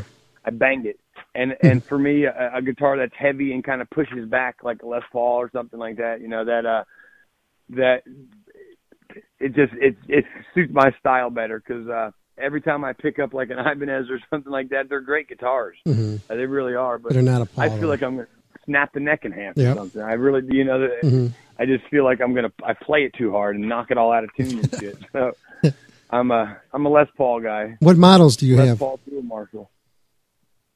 What model? was that? What model Les Pauls you, you play? Uh, the one I got right, the one I, my main one that I've been playing right now is just a uh, it's a '91 Studio, Mhm. And I've, I've got two Studio Les Pauls that I've been playing, uh, and that's that's what I take out on the road with me. Now I got a couple of I got a, my old man's Washburn. It's a uh, uh, another you know humbucker hot rodded Telecaster, and I use that in the studio. I'll use a Strat in the studio sometimes uh, for clean sounds. Um, but the but the two Les Pauls I take out on the road with me are studios. Nice. Yeah, I have um, what 2015 was a Les Paul Les Plus. I play that. Oh yeah, yeah. And I have a Les Paul Classic. I think it's a 2017. It's brand brand new. Got a black one, but I I just got recently got rid of an 81 um, custom. Uh, Right. I, I've had some. you know you get all these guitars, you end up "Ah, I want to get something different. I'm getting tired of this. So you're looking for things and reasons why you should get rid of something, and I'm going to get Right. to, I want to upgrade. It's time to upgrade, and you know get rid of. Yeah, I, I got up to over 20 guitars. I'm like, I got to do something. right on. Damn right. And, and you know, the biggest complaint that I get from you know I hear from a lot of people about a Les Paul, of course, is the heaviness of it. Yeah. But I'm so used to it now that that it's no different than than you know it's just what I'm used to to playing. The actually the weight of a Les Paul is is, is what I like about it. Yeah. You know what I mean? Like I said, it it, it just feels coming off of coming right out of the Mar- Mars. I play a JCM 2000, Mhm. um, and coming right out of the the head to the 412 Yeah. to the guitar. It, it just I, something about that combo. It just feels like one piece. It Oh, feels yeah. connected. I, I don't know Mhm. how to describe it. Oh, I understand Just, that. just feels right. You know what I mean? Yeah, I play through a DSL 100, so I, I know the vibe that you're getting out of it. You know the vibe. Yeah. Damn right. DSL's Mhm. nice shit. I mean, it, uh, like I said, another thing my dad t- told me when I was a kid. You know, and, and I mean, you nowadays you, there's a million different amps out there. Of course, you got you know your uh, uh, rectifiers and your um, uh, like Black Stars be starting making a new name and stuff. But in the bulk of rock and roll music, from when rock really started getting popular till even till nowadays, nine eighty percent you turn on, you see the band's video, and there's that damn white Marsh cursive Yeah. Marshall written back there. You know what I'm saying? Oh, yeah. There's a reason. There's a reason for it, and I know that every, you know people say, oh, they've kind of lost their touch, and maybe so. I don't know, but my amp is I I bought it brand new in at 99 or in 98, so it's a 20 year old amp. Um, and maybe that has something to do with it. You know, Mhm. maybe that that's something uh, that it still had the craftsmanship that the the Marshall, uh, you know, that Marshall, uh, you know, got the reputation from. Oh, yeah. But uh, but that man, to me, uh, again, you know, it's it's an SG with Angus. But I Mhm. always say when you hear that first strum of an A on uh, Highway to Hell, Yeah. That's it. there's no doubt in your mind what that is. Oh, you know yeah. what I mean? That, that's a that's a Marshall amp. That's like a JCM 800 or something, t- turned on 10 Mhm. with a Gibson, and as pure of a power chord A as you can make. And That's that's, right. uh, you know that's that's uh that's what I love. That's what I that's this has always caught my ear. You know, Mhm. it always has. What are you using to try to find that ultimate tone for your guitars? Any type of effects? Um, you, I have a couple of pedals, but uh, here lately, for the first time in in a in a long time, I've actually added some delay to my to my solo section. I usually used to keep it pretty dry, Mhm. but I just used an Ibanez Tube Screamer.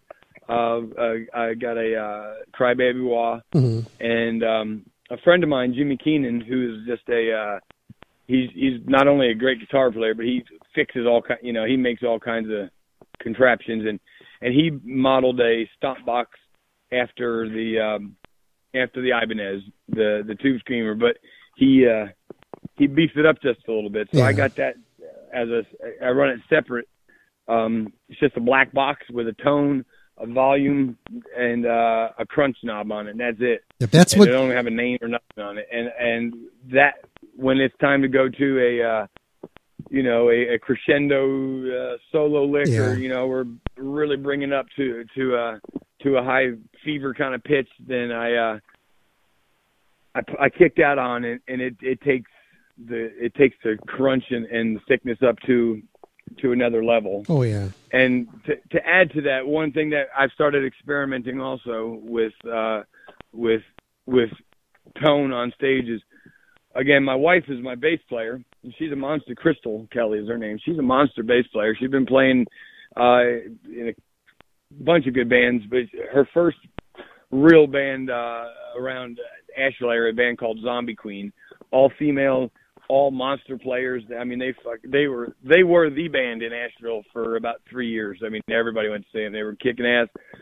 So after we lost our last guy, um, we uh, I told I asked her I was like, look. I need you to play bass for me. You know what I mean? I, I, you know, you've been out gigging and, and, and running the roads for the last 10 years. You've got the experience, you got the chops, and, and I need it. She's the same way that she plays, uh, uh, Ibanez Soundgear, but she plays it through a classic SVT classic with an 810, uh, cabinet. Yeah. So we- we were running that. We were running that. So I, I took. I had this old Fender tw- two uh, Fender 412 cabinet. So I'm just running the line out off of the second. Instead of running a full stack, I'm running a half stack on my side, and I'm taking a long speaker cable, and I put it beside her SVT on her side of the stage, and then we're taking the smaller baby SVT with the with the four tens in it, and I put that on my side. So you know, it's so just in case, and you know what I mean when I say this, Mhm. just in case a sound man doesn't understand that we need monitors. Yeah. Oh, I always got I always got bass guitar on my side and she's always got my guitar on her side. So no matter where you're standing, Huh. if if the PA isn't isn't pumping like you want it to, Yeah. um if if somebody's standing, you know, front row bass guitar side, you're still going to get my amp because I still got a 412 running on that side. Mhm. So, you know, I- I don't know how many people do that. I'm it, it's probably common, I'm not sure, but I just uh it just kind of hit me one day. I was like, you know what? If we do it that way, then no matter what, that front of front of house, front of stage is always going to sound full. Yeah. So um, it kind of, you know, it kind of kind of gives it a little bit more of a stereo effect. You know, everybody, if you're stage left, you'll still hear what's coming off stage right. It won't be too bass heavy or vice Oh, yeah. versa. You know, just guitar screaming in your ears. So that's been kind of cool. That's that's Mm-hmm. a new experiment we've been messing with on stage. It's a little more gear loading, but you know what? So what? You know, I, I would rather, you know, set up a couple extra amps um, and not sacrifice what what's com- what's coming off the Mhm. stage. You know. How frustrating does do you get that when you're when you're getting ready to play and you do the sound check and everything, and then right when you go live, boom, you have you ain't got shit coming out of those front monitors, and you got you can't Where even did hear everything yourself. go? Yeah. That yes. Where the hell did everything go when we did our sound check ten minutes ago? It, or you know, or if there was a another band that was on stage and, and or whatever. I don't. Yes. And then you go on and when you were doing sound check, it was like everything sounded right. Yeah. You could hear your vocals cut through. Your you Mhm. could hear every. And then you go on stage and there's nothing. And then when you tell the guy to come up, He turns somebody else it up. seems like he's turning the, something else up, but all of a Yep. sudden you get a, a bass drum, uh, a bass drum like uh, ooh, I'm like, never mind. You, know what? I'll just blow my fucking voice out I again. Thanks. I- I- you know? I- I'd say the- oh man, it is frustrating. Yeah, I think the last ten shows you- I did, that that's exactly what happened. We all and I never was able to hear myself play. It's like I'm, it's a good thing I know what I'm doing and I know what these sounds are where I'm playing. Other than that, That's it's right. wing, like sounds like you're winging it. That's you. That's exactly what you're doing. I mean, you're Mhm. playing by muscle memory Yep. now. You know what I'm saying? Wouldn't it be nice if, if you know if you're on, uh, you know, you're playing. You got two guitar players in your band. Yeah, Yeah. So wouldn't it be nice to if you're playing a solo Mhm. to be able to hear your rhythm guy Oh, yeah. and vice versa? Mhm. I mean. It, it, it sucks to have to guess, man. Yeah. It really does, and, and and all of a sudden, you know, it starts taking a little bit of the fun out of it because Oh, yeah. you want, you're you're a little bit on edge now because you're wondering, oh man, are we really hitting the way we're supposed to? Um, oh man, you're Dominic. You nailed that on the head, brother. I, that's one of the most frustrating things, and it you you you said it, and for anybody that's listening. That's a musician. You know that this isn't just once in a while. This is a Yeah. common occurrence. It's Oh, yeah. almost like there's a ghost in the machine. Mhm. I don't know what it is, but it seems like it happens so much. yeah. I'd say like the It- la- it's la- frustrating as hell. I'd say definitely the last ten shows I played, every one of them was like that, and then it'd be like, every, every, everyone. and then the drummer would be like, he has this great big ass monitor right next to his head, and he doesn't hear shit. can't, can't hear nothing. I know, can't hear anything. It's like, hey, listen, you're, we're not a, a, a couple of guitars coming through those big 15 inch speakers ain't gonna Mhm. hurt nothing. Yeah. Please turn it up. Yeah. You know, what I mean, what what are you worried about happening? It's, it's uh, yeah, I know, man. It, it's definitely something that uh, that again, you know, people that that don't know, and for listeners that don't know, um, what you're hearing out front, whether it's great or bad or mediocre, whatever it is, Mhm. whatever you're hearing out front, We I don't- guarantee you, it's we don't hear never it. been the same band on stage ever. That's right. Not once. Yeah, we don't hear and, that And every time you come off stage and somebody's like, "Man, you guys fucking killed it tonight," and I'm and I my head I'm thinking, God Almighty, I thought we sucked. Yeah. And the vice versa, come off the stage and be like, "Man, we fucking jammed tonight," and everybody's kind of like, "Yeah, man, you guys are pretty good." I, cou- I couldn't hear you. Like, well, I heard everybody else, but you played it. yeah, man, that's for sure. Well, we're going to be winding this down here in a second here, but um, how can people get a hold of your music and your websites and your merch and everything you have going on? Okay, cool. Well, right now our website is uh, the official website is just about to be finished back up. To, we had uh, an official website when we were on a, a, an indie label, and it took us a little while. And I'm not even going to give him a plug. So um, we, we took uh, it took us a little while to, to get my my name back as far as uh, because once the once it ran up, once the time ran out on it, um, it got bought. Oh, I hate from that underneath shit. And got and then then I got Oh. it uh, got it tried to be sold back to me for much more than uh, it was worth. So we went through a little bit of that. So uh, the RoryKelly.com, we wound up just saying screw it. Yeah. We stopped fighting it, and uh, it, RoryKellyMusic.com Mhm. is. I mean, it, it's any day now. Uh, it could be within the next, I would say, three weeks that the new official website, RoryKellyMusic.com, will be launched and up. It'll have all of our merch on it. Um, it'll it'll have a way to get you know to our iTunes and, and stuff like that. We've got a catapult distribution, so every major media outlet that everybody can get on. What you know, if if you like Amazon, if you like Google Play, if you like whatever, uh, Spotify. Um, we got our uh, Pandora. We have our Pandora station, which they already put that up for us. So, um, you know, they you can still check that one out at the moment. But um, all that information will be on Rory Kelly Music uh, within the next couple weeks. But if you can remember what I'm saying now, you can, uh, you know, of course, you got YouTube channels. You can check all that out. You can go to Pandora and uh, just type in Rory Kelly, and we got our own station on that.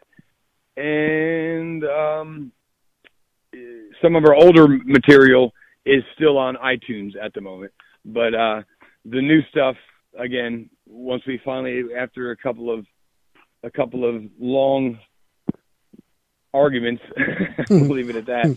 Uh, we finally got the rights to our music back, um, and uh, so we repackaged all the records. We repackaged. We, we had to get rid of the artwork because it wasn't ours anymore. Yeah. Um, basically, I got my songs back, and the label got their uh, their end of the bargain back, and that was the end of it. You know, so um, you know it's all repackaged, but there's three uh, full studio releases on uh, on all of those media outlets that you can you can check out, and uh, yeah, I guess that's about it as, as far as I can remember. And uh, luckily, I have a weird enough name that uh, if you just type in Rory Kelly band or music, or it'll be the first one that pops up. There ain't there's not another one of me right now, so that's that's that's kind of beneficial. what, what's on the RoryKelly.com site? What what's that? What's what's what are they selling on your RoryKelly.com site?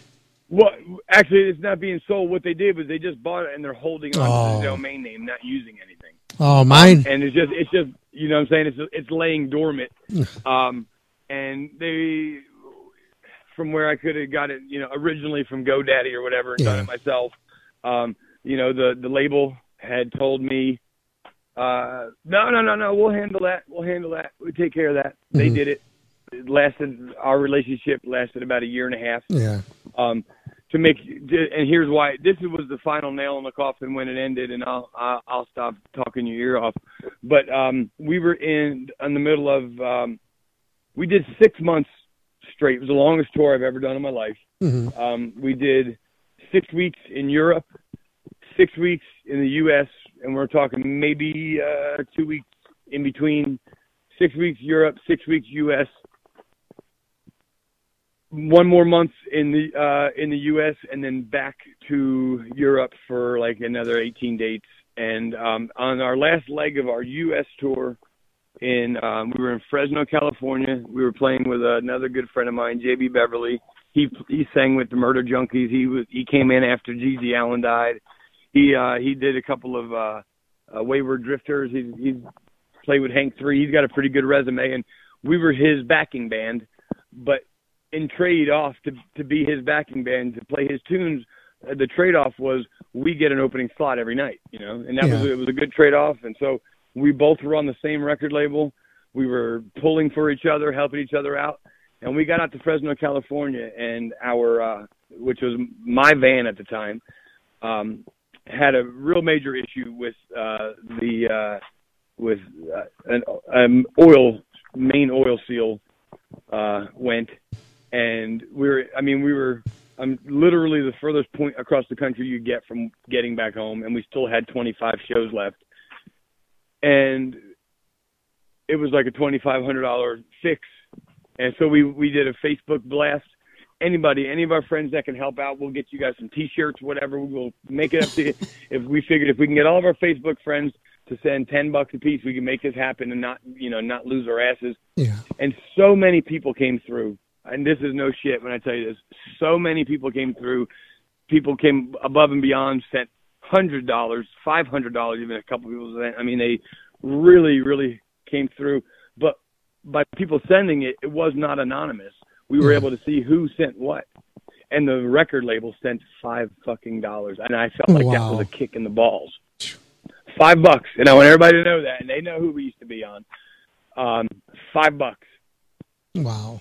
I, I said, you know, a real record label would have just went ahead and footed the bill, Yeah. and when we got back from the tour, we could have just gave him the money back. hmm But instead, he sent five bucks. Damn. So that was the end of it. We all decided that was it, and I, from that day on, I did everything I could to get out of the contract, and it, I was just such a, so um, poignant about it, and, and that that it just finally he just relented, and it was the end of it, and we came to an agreement that we both could deal with. And like I said, I got my tunes back, and he got his uh, his artwork back, and uh, you know all the other frills that came up with him. Certain videos that were released on his site got taken down, blah blah blah. But I didn't care Yeah. because that, that was that was that was an insult, man. You know, what I mean, I'm talking. You want you want to talk about being disheartened when you're, you know, trying to to survive, and you see the guy that is supposed to be behind you, Yeah. the guy that you're actually out on the road trying to make money for, That's right. send you a five dollar bill. Were they a were they a reputable um, label? Where they had money? Uh, uh, uh, well, yeah, yes, because originally, um, he came from Gearhead Records, Mhm. which was a good re- label out of San Francisco that had the band The Hives on it. They had some pretty good. I mean, they they were like they were very much a part of that. Um, uh, what do you call it? Uh, like rockabilly scene Yeah. with cars and the classic cars and stuff. And they they had a they had a Gearhead Records itself, not so much all the artists, but the the label itself and the merch that they came out with was was quite the uh, trendy thing back in the early 2000s. Mhm. And so they did well. So what he, the guy that he was an A and R for them picked up my old band, Crank County Daredevils, and he within two weeks of us signing with Gearhead, he left the label. Wow. the guy that signed us left the label, and we're like, well, we don't even know anybody else. What the what are we doing? So he got us out of that contract and started up his own record label right then there on the spot using the knowledge he had, the money he had from the split, and um, he had all these great ideas, and it seemed to be seemed to be going well.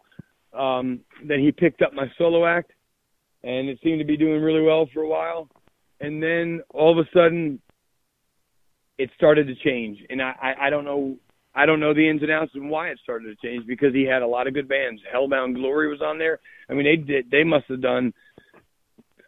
They must have played with every big act and multiple dates. I mean, they did tours with Kid Rock. They did tours with um, ZZ Top. I mean, these Crank County Daredevils, my other band. Mhm. I mean, we opened up for Cheap Trick last year uh, in front of eighteen thousand people. I mean, he had bands on this label that were good that could have been really pushed. Um, and all of us were kind of on high. All the bands, we all we all got along well. We all toured together, and then one day, out of nowhere, I don't know how or I don't know why, but it all stopped. And every one of the bands I just named were either dropped or quit or got put on hold, and it it just became this. I don't, I don't know. I didn't get into any of the drama of it. All I Mhm. know is that one day, you know, things were not getting done anymore, and I, you know, I. It all started when I told when I told him I said, you know, we we've got thirty shows in Europe, man. I mean, so we've got thirty European gigs, and I can't get you because the the booking uh, the booking agent in Europe for weeks. I'm talking weeks was begging me to get her the merchandise, the flyers, the, the things that I don't have control over. These are the things that the label was supposed to be taking care of. Yeah. And she could not get a hold of him for months. And finally, the day before we were we were in Charlotte Airport, and as we were getting on the plane, my friend that we we waited to the last minute, and he said, "Hey man, your uh your merchandise just arrived at my house." Wow. I said, "Well, dude, I'm in fucking in the air." I mean, like shit like that. So then we get to Europe and we have to buy another 250 T-shirts out of our own pocket because That's he crazy. didn't send it to us in time. And he had months. It took eight months to book the tour. I mean, it wasn't like, you know, he had two days to figure this out. He had eight months to do it. Mhm. And I got charged extra because the um the, the the art designer, art director for the promotion company out of Europe got tired of waiting too and designed and printed flyers for the whole, you know, about six countries. Uh, you know, so they had a lot of money invested in that. And Yeah. at the end of the tour, when it's all said and done, you know, the money that was made by us and the money that was put out by the by both labels and blah blah blah. You know, I I go down looking at these things at these numbers and realize because I had no management, it was just me doing it myself. Yeah. And I'm looking at these numbers and realize that because of the bonehead not getting the merch to us and n- not getting the artwork done to us, it uh, we wind up losing about forty four hundred bucks That's worth. crazy. You know what I'm saying? Yeah. Worth of worth of potential sales, but it was an actual bill for uh I think it was something like thirty two hundred dollars, an thirty two hundred euro, which was like four four grand. It was an actual bill that I got billed because of the T-shirts. They had to be printed, and they were printed. They had to be printed overnight, basically, because we were on the plane and we had to pick them up in Belgium. I mean, it was a mess. Yeah. And that's when it started going downhill for me. And I let him know I didn't like it, and Yeah. he didn't. And he didn't know that, and he didn't like that I spoke up. And that was the that was the that's that was the beginning of the end. It didn't last much longer after that. It sounds like it. That yeah, really so you know, and I ain't I ain't talking shit. That's why I ain't gonna Yeah. say nobody's name. Uh, you know, I ain't talking shit. It, this is these are just facts. Yeah. It's just what it is. It's just just the way it happens. So, uh, for the last three years, we have been completely independent. Um, excuse me, two years. For the last two years, we've been completely independent.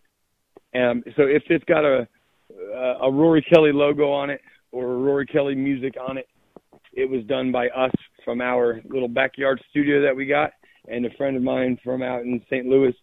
Uh, she uh, does the printing for our um, t-shirts, and that's it. We keep it in house after that. I'm almost afraid to ask anybody else to help. I hear you. Just in case. Yeah. Yeah, man, that's that's kind of our story, man. And I, I really appreciate you, uh, Oh, no you know, problem. taking uh, taking taking interest in it and and listening. I want to thank your cousin Mary for for setting us up. That's really cool. Nice. did Yeah, that. I So, uh, appreciate that. I love I love getting turned on to new new new music and you know and just Oh. talking music with people because hey man, it's you know we're we're all we're one big family when it comes down to the guitar and the, and the, the bands. You know, Yeah. we all That's have that right. We connection. are one big family. Yeah. And like I said, I'll say this to you just like I say this to anybody else. When you guys, if you are, if your band ever comes to North Carolina, any band that I know that's touring through, they've always got a place to stay. We got an extra bed and and, and a living room, and my house is a rock and roll house. We got a lot of guys that come stay and sleep on our couches and sleep on our our extra bed, and Mhm. it's an open invite to all of our uh, all of our music friends. That's for sure. You know that. Let's see. I got one more question. Uh, Right. This one's come from Jeff. He said, "Ask if he would object if the RoryKelly.com became a midget porn site." Uh, if it didn't, I'd be upset now. so if somebody would please buy that RoryKelly.com and make a midget porn site, I will. Uh, I mean, I, I'll be the first guy to put it up as our sponsor. I mean, if it's not rock and roll, it's fucking midget porn. It's one or the other, right? That's right. Can you do us a quick favor? But, uh, yeah. Can you do a promo ID for a radio show? Just say your name, the band you're with, you're listening to Maximum Threshold, and throw something crazy out at the end of it and don't put no thought into it. Okay. You tell me when. Whenever you're ready. All right. This is Rory Kelly from the Rory Kelly Band. You're listening to Maximum Threshold and get fucking loud. Nice. Hey, Rory, man, hey, I, I want to thank you very much for taking the time out, and especially like a last minute just to, to pop on here and talk about your music and everything Right about on, you, man. man. So we're you got Well, I me. appreciate you. Man, thank you so much. Uh, and let's stay in touch, and and then uh, let's uh, let's let's let's try to bring some rock and roll back to the world. I think it could use it. Sounds good. All right, man. Thanks, brother. Take care, man. See you, bye.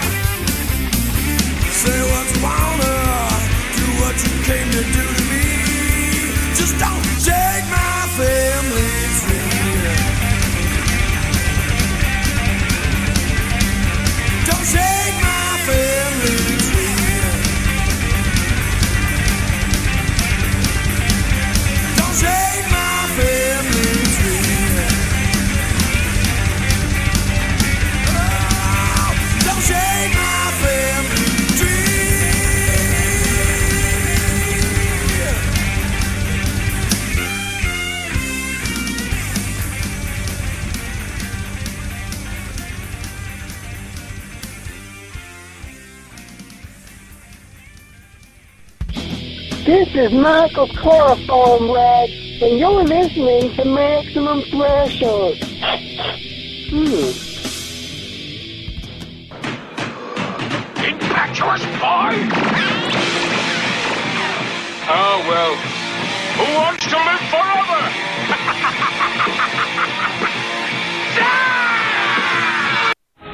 Hey, boss, we can do our stuff that's off the back of that truck. Well, Buckley, it sounds like it's time to uh, give away some stuff. It's contest time. okay, boss, that's your day.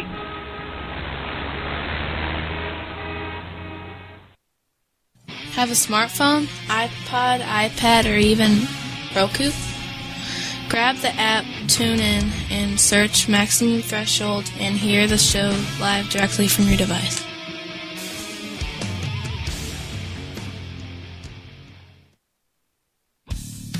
Phone lines are open. Call us now 440-709-4977. Once again, the call-in line in the studio here is 440-709-4977. But be prepared. You call, you will be on the air.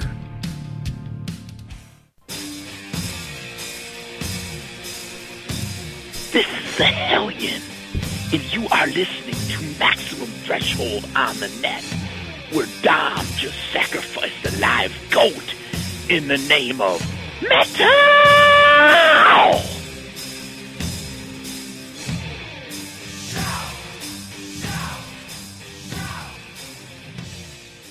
Hey, this is Jason McMaster, and you're listening to Maximum Threshold. This is WWE superstar Bray Wyatt, and you are listening to Maximum Threshold. Follow the buzzers. And now on Maximum Threshold, I will play all your requests. Right now. Here you go. Every song you wanted me to play, I'm playing it right now. All your favorite songs. Hey, it's Rick from Amateur here listening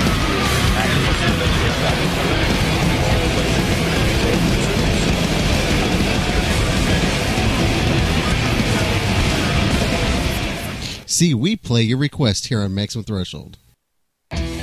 Our request on MaximumThreshold.net.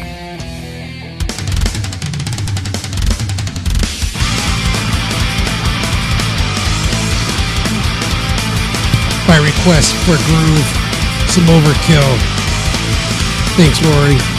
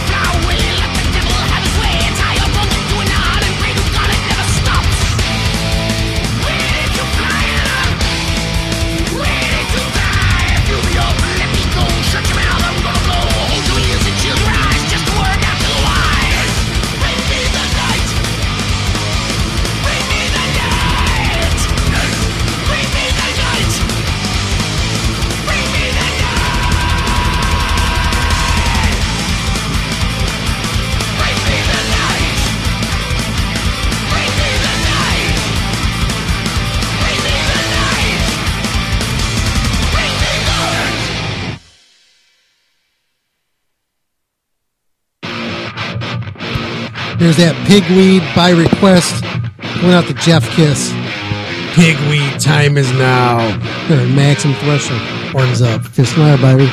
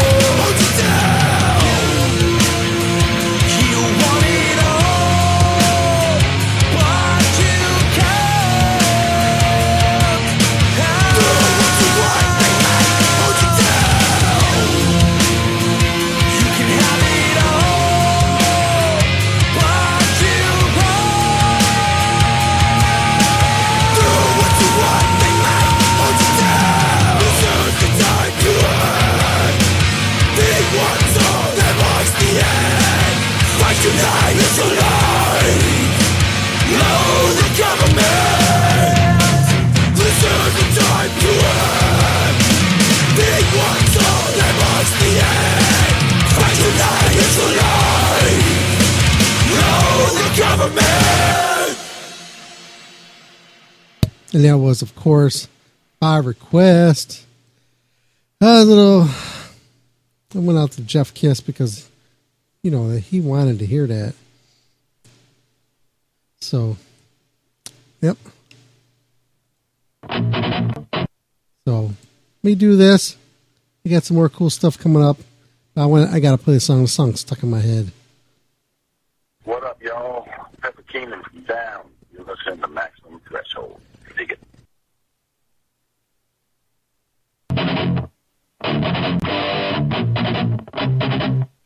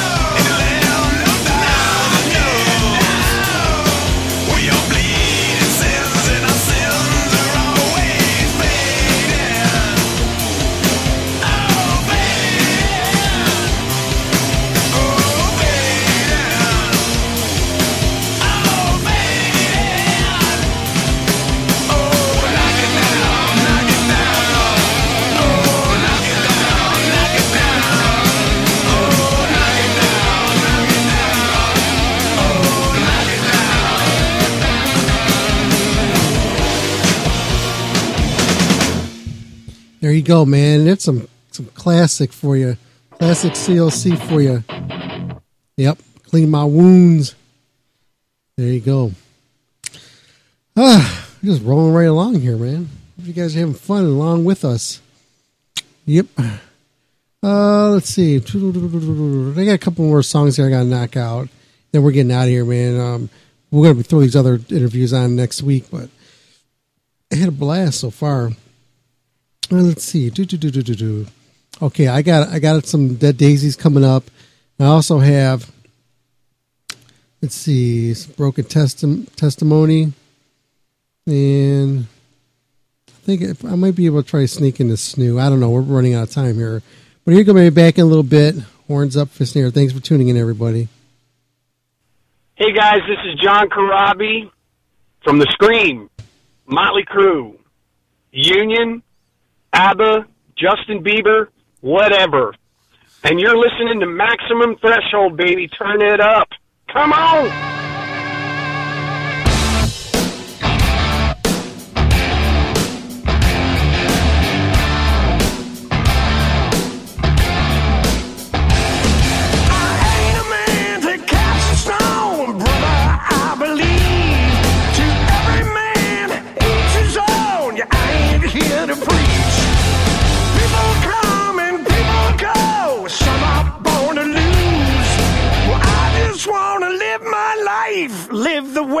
Choose.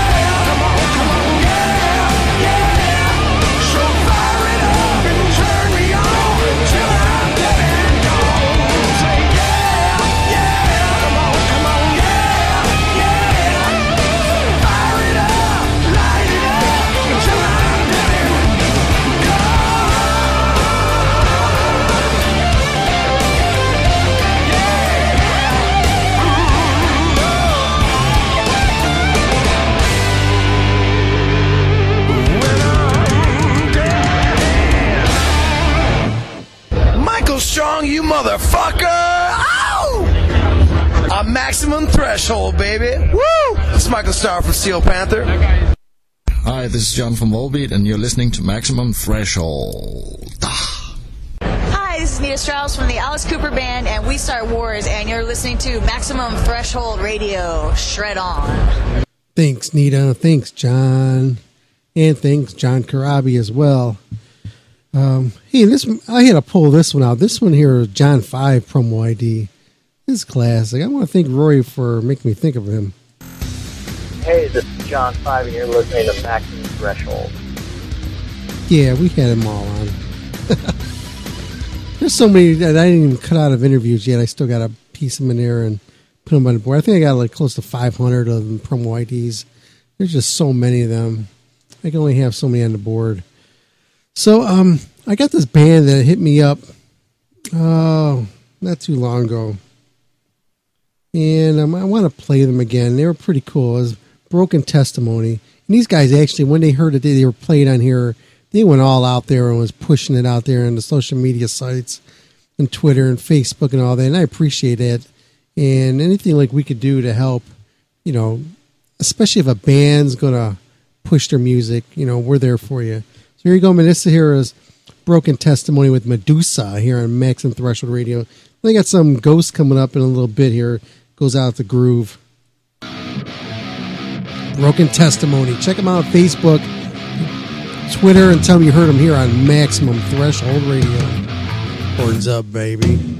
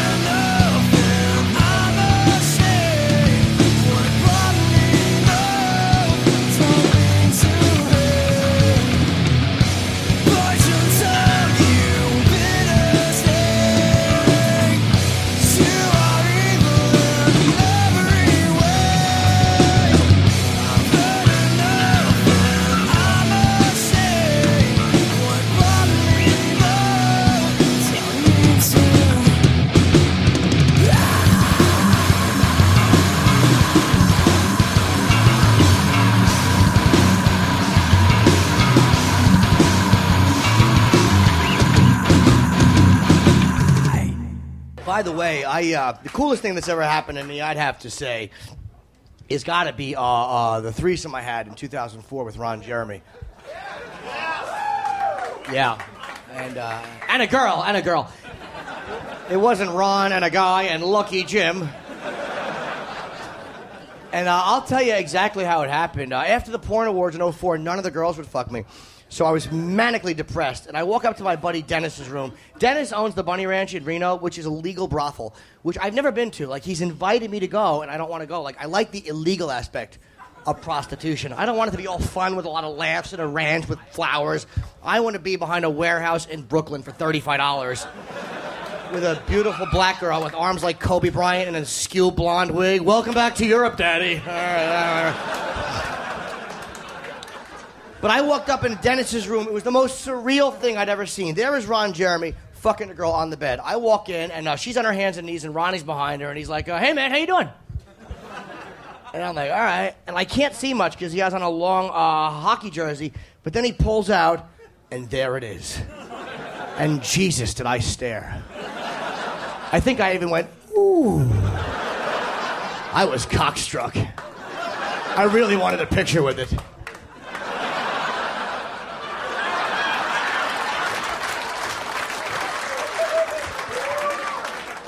And then he looks at me and he goes, uh, Hey man, I think she needs a cock in her mouth, which is my cue.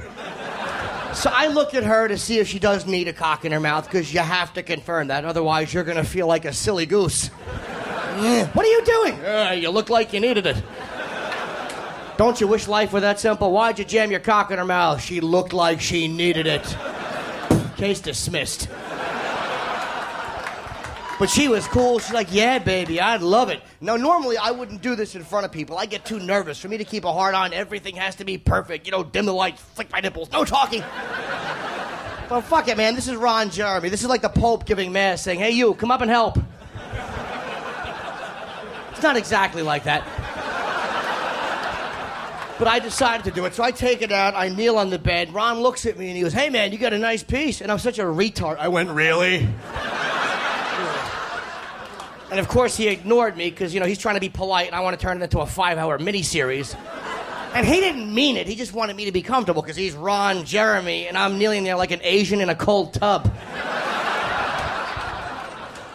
But she grabbed it, popped it in her mouth. He starts fucking her. I'm having a real and legitimate threesome with a porn legend, and I'm thinking, this is amazing. Without warning, he grabs her hips and goes, pow! She jumps forward, and my life flashes before my eyes. And he sees my face and he laughs. And he goes, ah, I did that on purpose. I just wanted to show you the biggest no no in porn. Whenever you're having a two on one, you never thrust that hard, or you could seriously injure the other guy. Thank you. And then I'm like, man, that's how you know you got a big cock. When you can injure another person through a third party.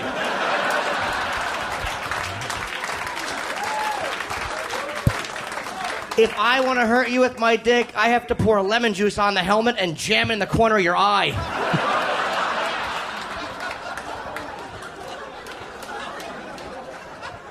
Okay, people, we're getting out of here on that note. That was pretty good. So I'll see you guys next week. Fun show for you. I want to thank Dave Roach, Michael, and Rory Kelly for being on the show this week. I had a blast, man. I had a lot of fun. Thanks again for everybody for tuning in. Please subscribe on iTunes, Google Google Music, wherever the hell you find us at. Subscribe and please uh, give us some stars and stuff like that. And leave us some comments. Leave us some comments. We'll read it on air and uh, we'll give you we'll give you some some stuff if you leave us some comments on our on on blah blah blah on them. Okay, I'll see you guys. Have a good one. We're out of here. Bye. Love y'all. You good? You just listened to Maximum Threshold Radio Show. Airs live every Saturday night, 8 p.m. until whenever the fuck they shut up. So tune in. It is pointless to resist.